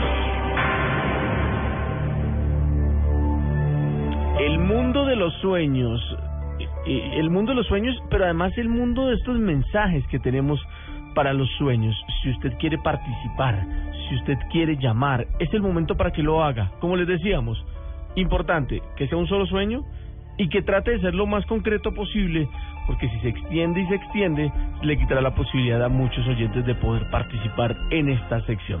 Arrancamos, Alma. Rocío Parra, a través de Luna Blue Radio, nos escribe lo siguiente, Candy. Dice, hola, soñé que el sifón de la cocina salía una rata muy flaca y moría. Yo me quitaba el sostén y aunque era blanco, estaba muy sucio. Dios santo. Bueno, tienes que dejar que esa persona que por la que llora, por la que quieres estar, se vaya. Se vaya. Primero porque él nunca te ha hablado con la verdad. Pero aquí hay algo que también eh, me preocupa. Tú tampoco. O sea que, que, que es difícil mantener una relación así. Hay que dejarla ir. No es nada conveniente. Porque los dos van a sacar lo peorcito de cada uno. Muy bien, Candy. Eh, Aurora Blanco me escribe y dice, hola, soñé que en mi casa traían un ataúd blanco. En él estaba mi ex. Al verlo me dio fuerte dolor en el pecho. Desperté llorando. Gracias. Tarde o temprano te ibas a enterar de la verdad de cómo era esa persona. Y es mejor enterrarlo, sí, desaparecerlo ya de tu vida. Que ni siquiera los malos recuerdos te hagan daño. Ni siquiera los malos recuerdos. En Bogotá hay una llamada. Hay un oyente de nuestro programa que quiere contarnos su sueño. Buenas noches, ¿con quién hablo? Eh, habla Juan Díaz de Bogotá. Juan, cuéntame tu sueño. Mire, es que he soñado toda la vida, desde, como desde los 20 años, yo ya tengo más de 60 años. Y he tenido sueños repetitivos con esmeraldas. Ujú. Y ¿Pero qué sueños, hace? ¿Qué me, pasa he con soñado, la esmeralda? me, me he soñado sacando esmeraldas. A veces eh, tú, tú en verdad eres soñador, no de dormir, sino ese soñador que siempre estás esperando encontrar eh, como ese tesoro, ¿no? Sí. Y mira, tú mismo me dices, ya tengo 60 años. Y sin embargo, piensas que en cualquier momento la suerte va a cambiar. Sí, Yo sí, creo que sí, la es suerte verdad. va a cam- Sí, por eso te digo, entonces a tus 60 años de pronto no has disfrutado lo que tienes que disfrutar. Hay cosas muy bonitas como es eh, un amanecer o el estar con la familia, el tener salud, el tener trabajo. Y tú eso no lo has podido apreciar porque estás esperando siempre una oportunidad, eh, un golpe de suerte muy muy grande. Y, y- mira que todavía sigues en lo mismo. Yo creo Sí. que Dios te está mandando eso para que aterrices ya, a ser más práctico y a disfrutar lo que se tiene a la mano. Gracias por tu llamada. Continuamos precisamente. Eh, oye, qué cantidad de sueños, Salman. Mucha gente escribiendo a través de arroba Luna Blue Radio o también a través de nuestro correo electrónico. Tenemos tiempo para más llamadas. Desde Cali hay un oyente que hace parte de este programa. Buenas noches, ¿con quién noches. hablo? Buenas noches. ¿Con quién hablo? Con Liliana. Eh, mira, Liliana, te cuéntame tu primero, sueño. eh, para felicitarte por el programa, lo escucho todas las noches. Bueno, el sueño es el siguiente. Resulta que yo iba en el taxi con mi mamá y mi papá, yo iba en la parte de atrás del carro y pasando un puente veía al muchacho que a mí me gusta en el carro de él con la esposa.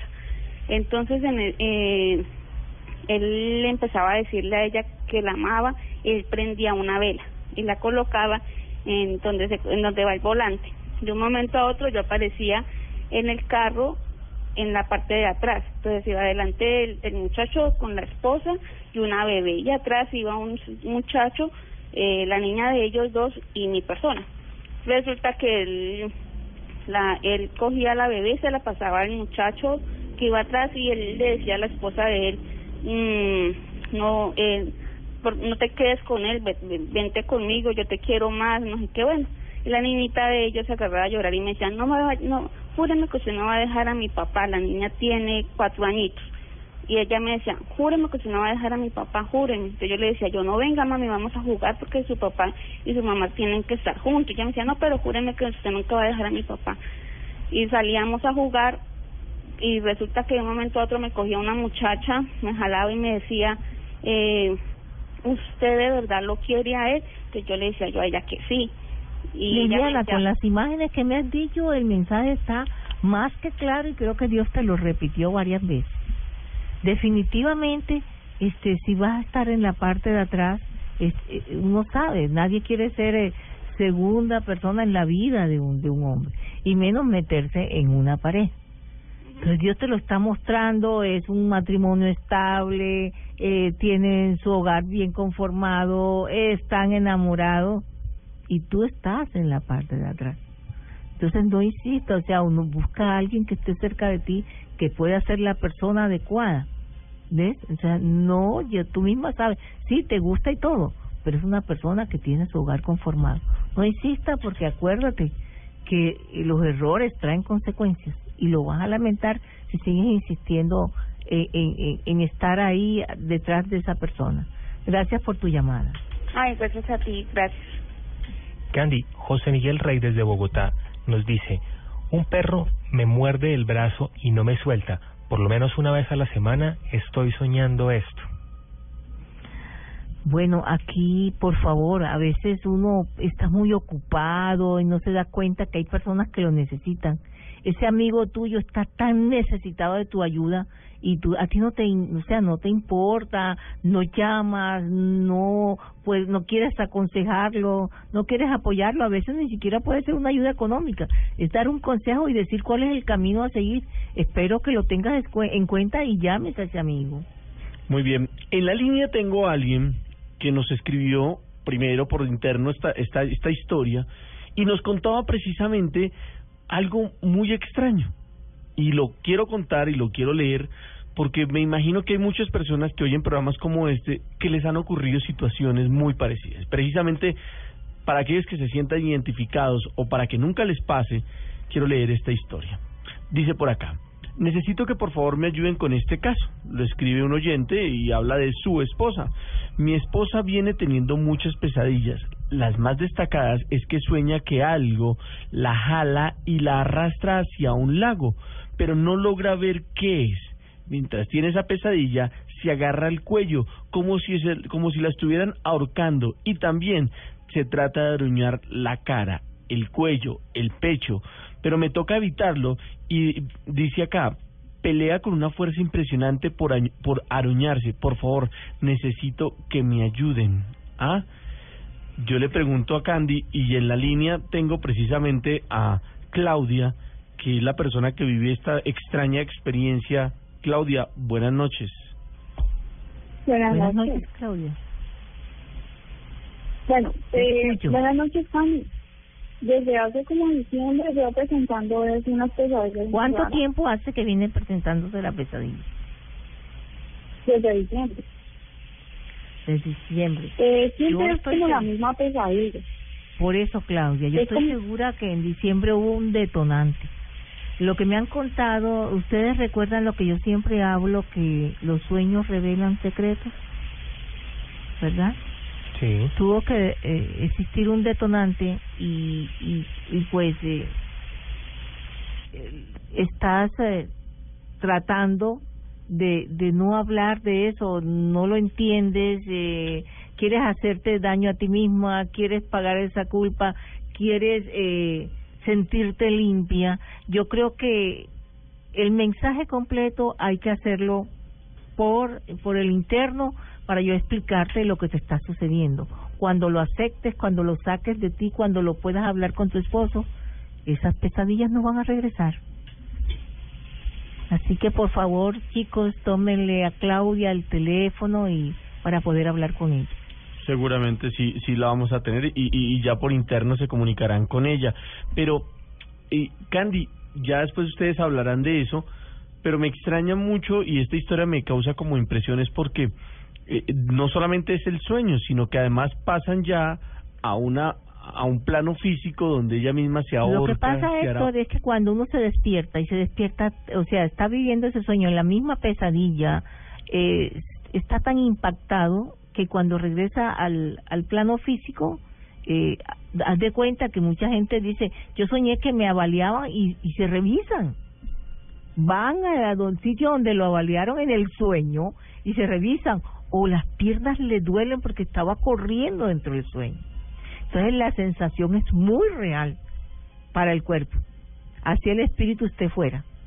Entonces a lo mejor ella, eh, ahí me entraría a explicar lo que está sucediendo con Claudia. Eso no se le puede aplicar a todo el mundo. Es la situación de ella. Claro. Entonces no lo podemos aplicar a todo el mundo lo que le está sucediendo. claro. Es mejor que hablemos con ella. Por internet, pues seguramente así será. Estoy totalmente seguro de eso. Sara Gómez, a través de Luna Blue Radio, nos dice, soñé que iba en un camión, pero por fuera. Asustada, llamaba a mi mamá y asustada me desperté. Y tienes que asustarte porque vas de problema en problema. Y cada vez que estás metido en uno de ellos, adivina quién, a quién llamas, como dices tú, a tu mamá. Ella siempre es la que te apoya y te saca. Yo creo que Dios te está diciendo que el problema en que te vas a meter ahora es bien grande, tan grande como un camión. Así que medítalo. Y si antes de meterte el problema, pues habla con tu mamá, no cuando ya estás en el lío. Ah, sí, es importante. E, esa es una de las ventajas de los mensajes de los sueños, es que son oportunos, ¿no? Sí, es que precisamente si Dios le manda un mensaje a uno es para que uno evite una situación difícil, para que tome una decisión correcta.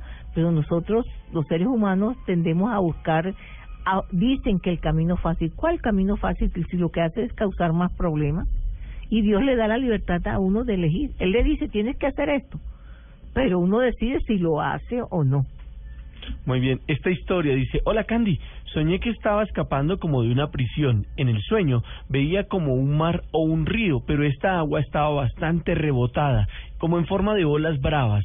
Yo corría por la orilla, pero por la prisa con que alguien me perseguía, eh, era como otra persona, era algo así, como de pronto Gorgona. Gracias.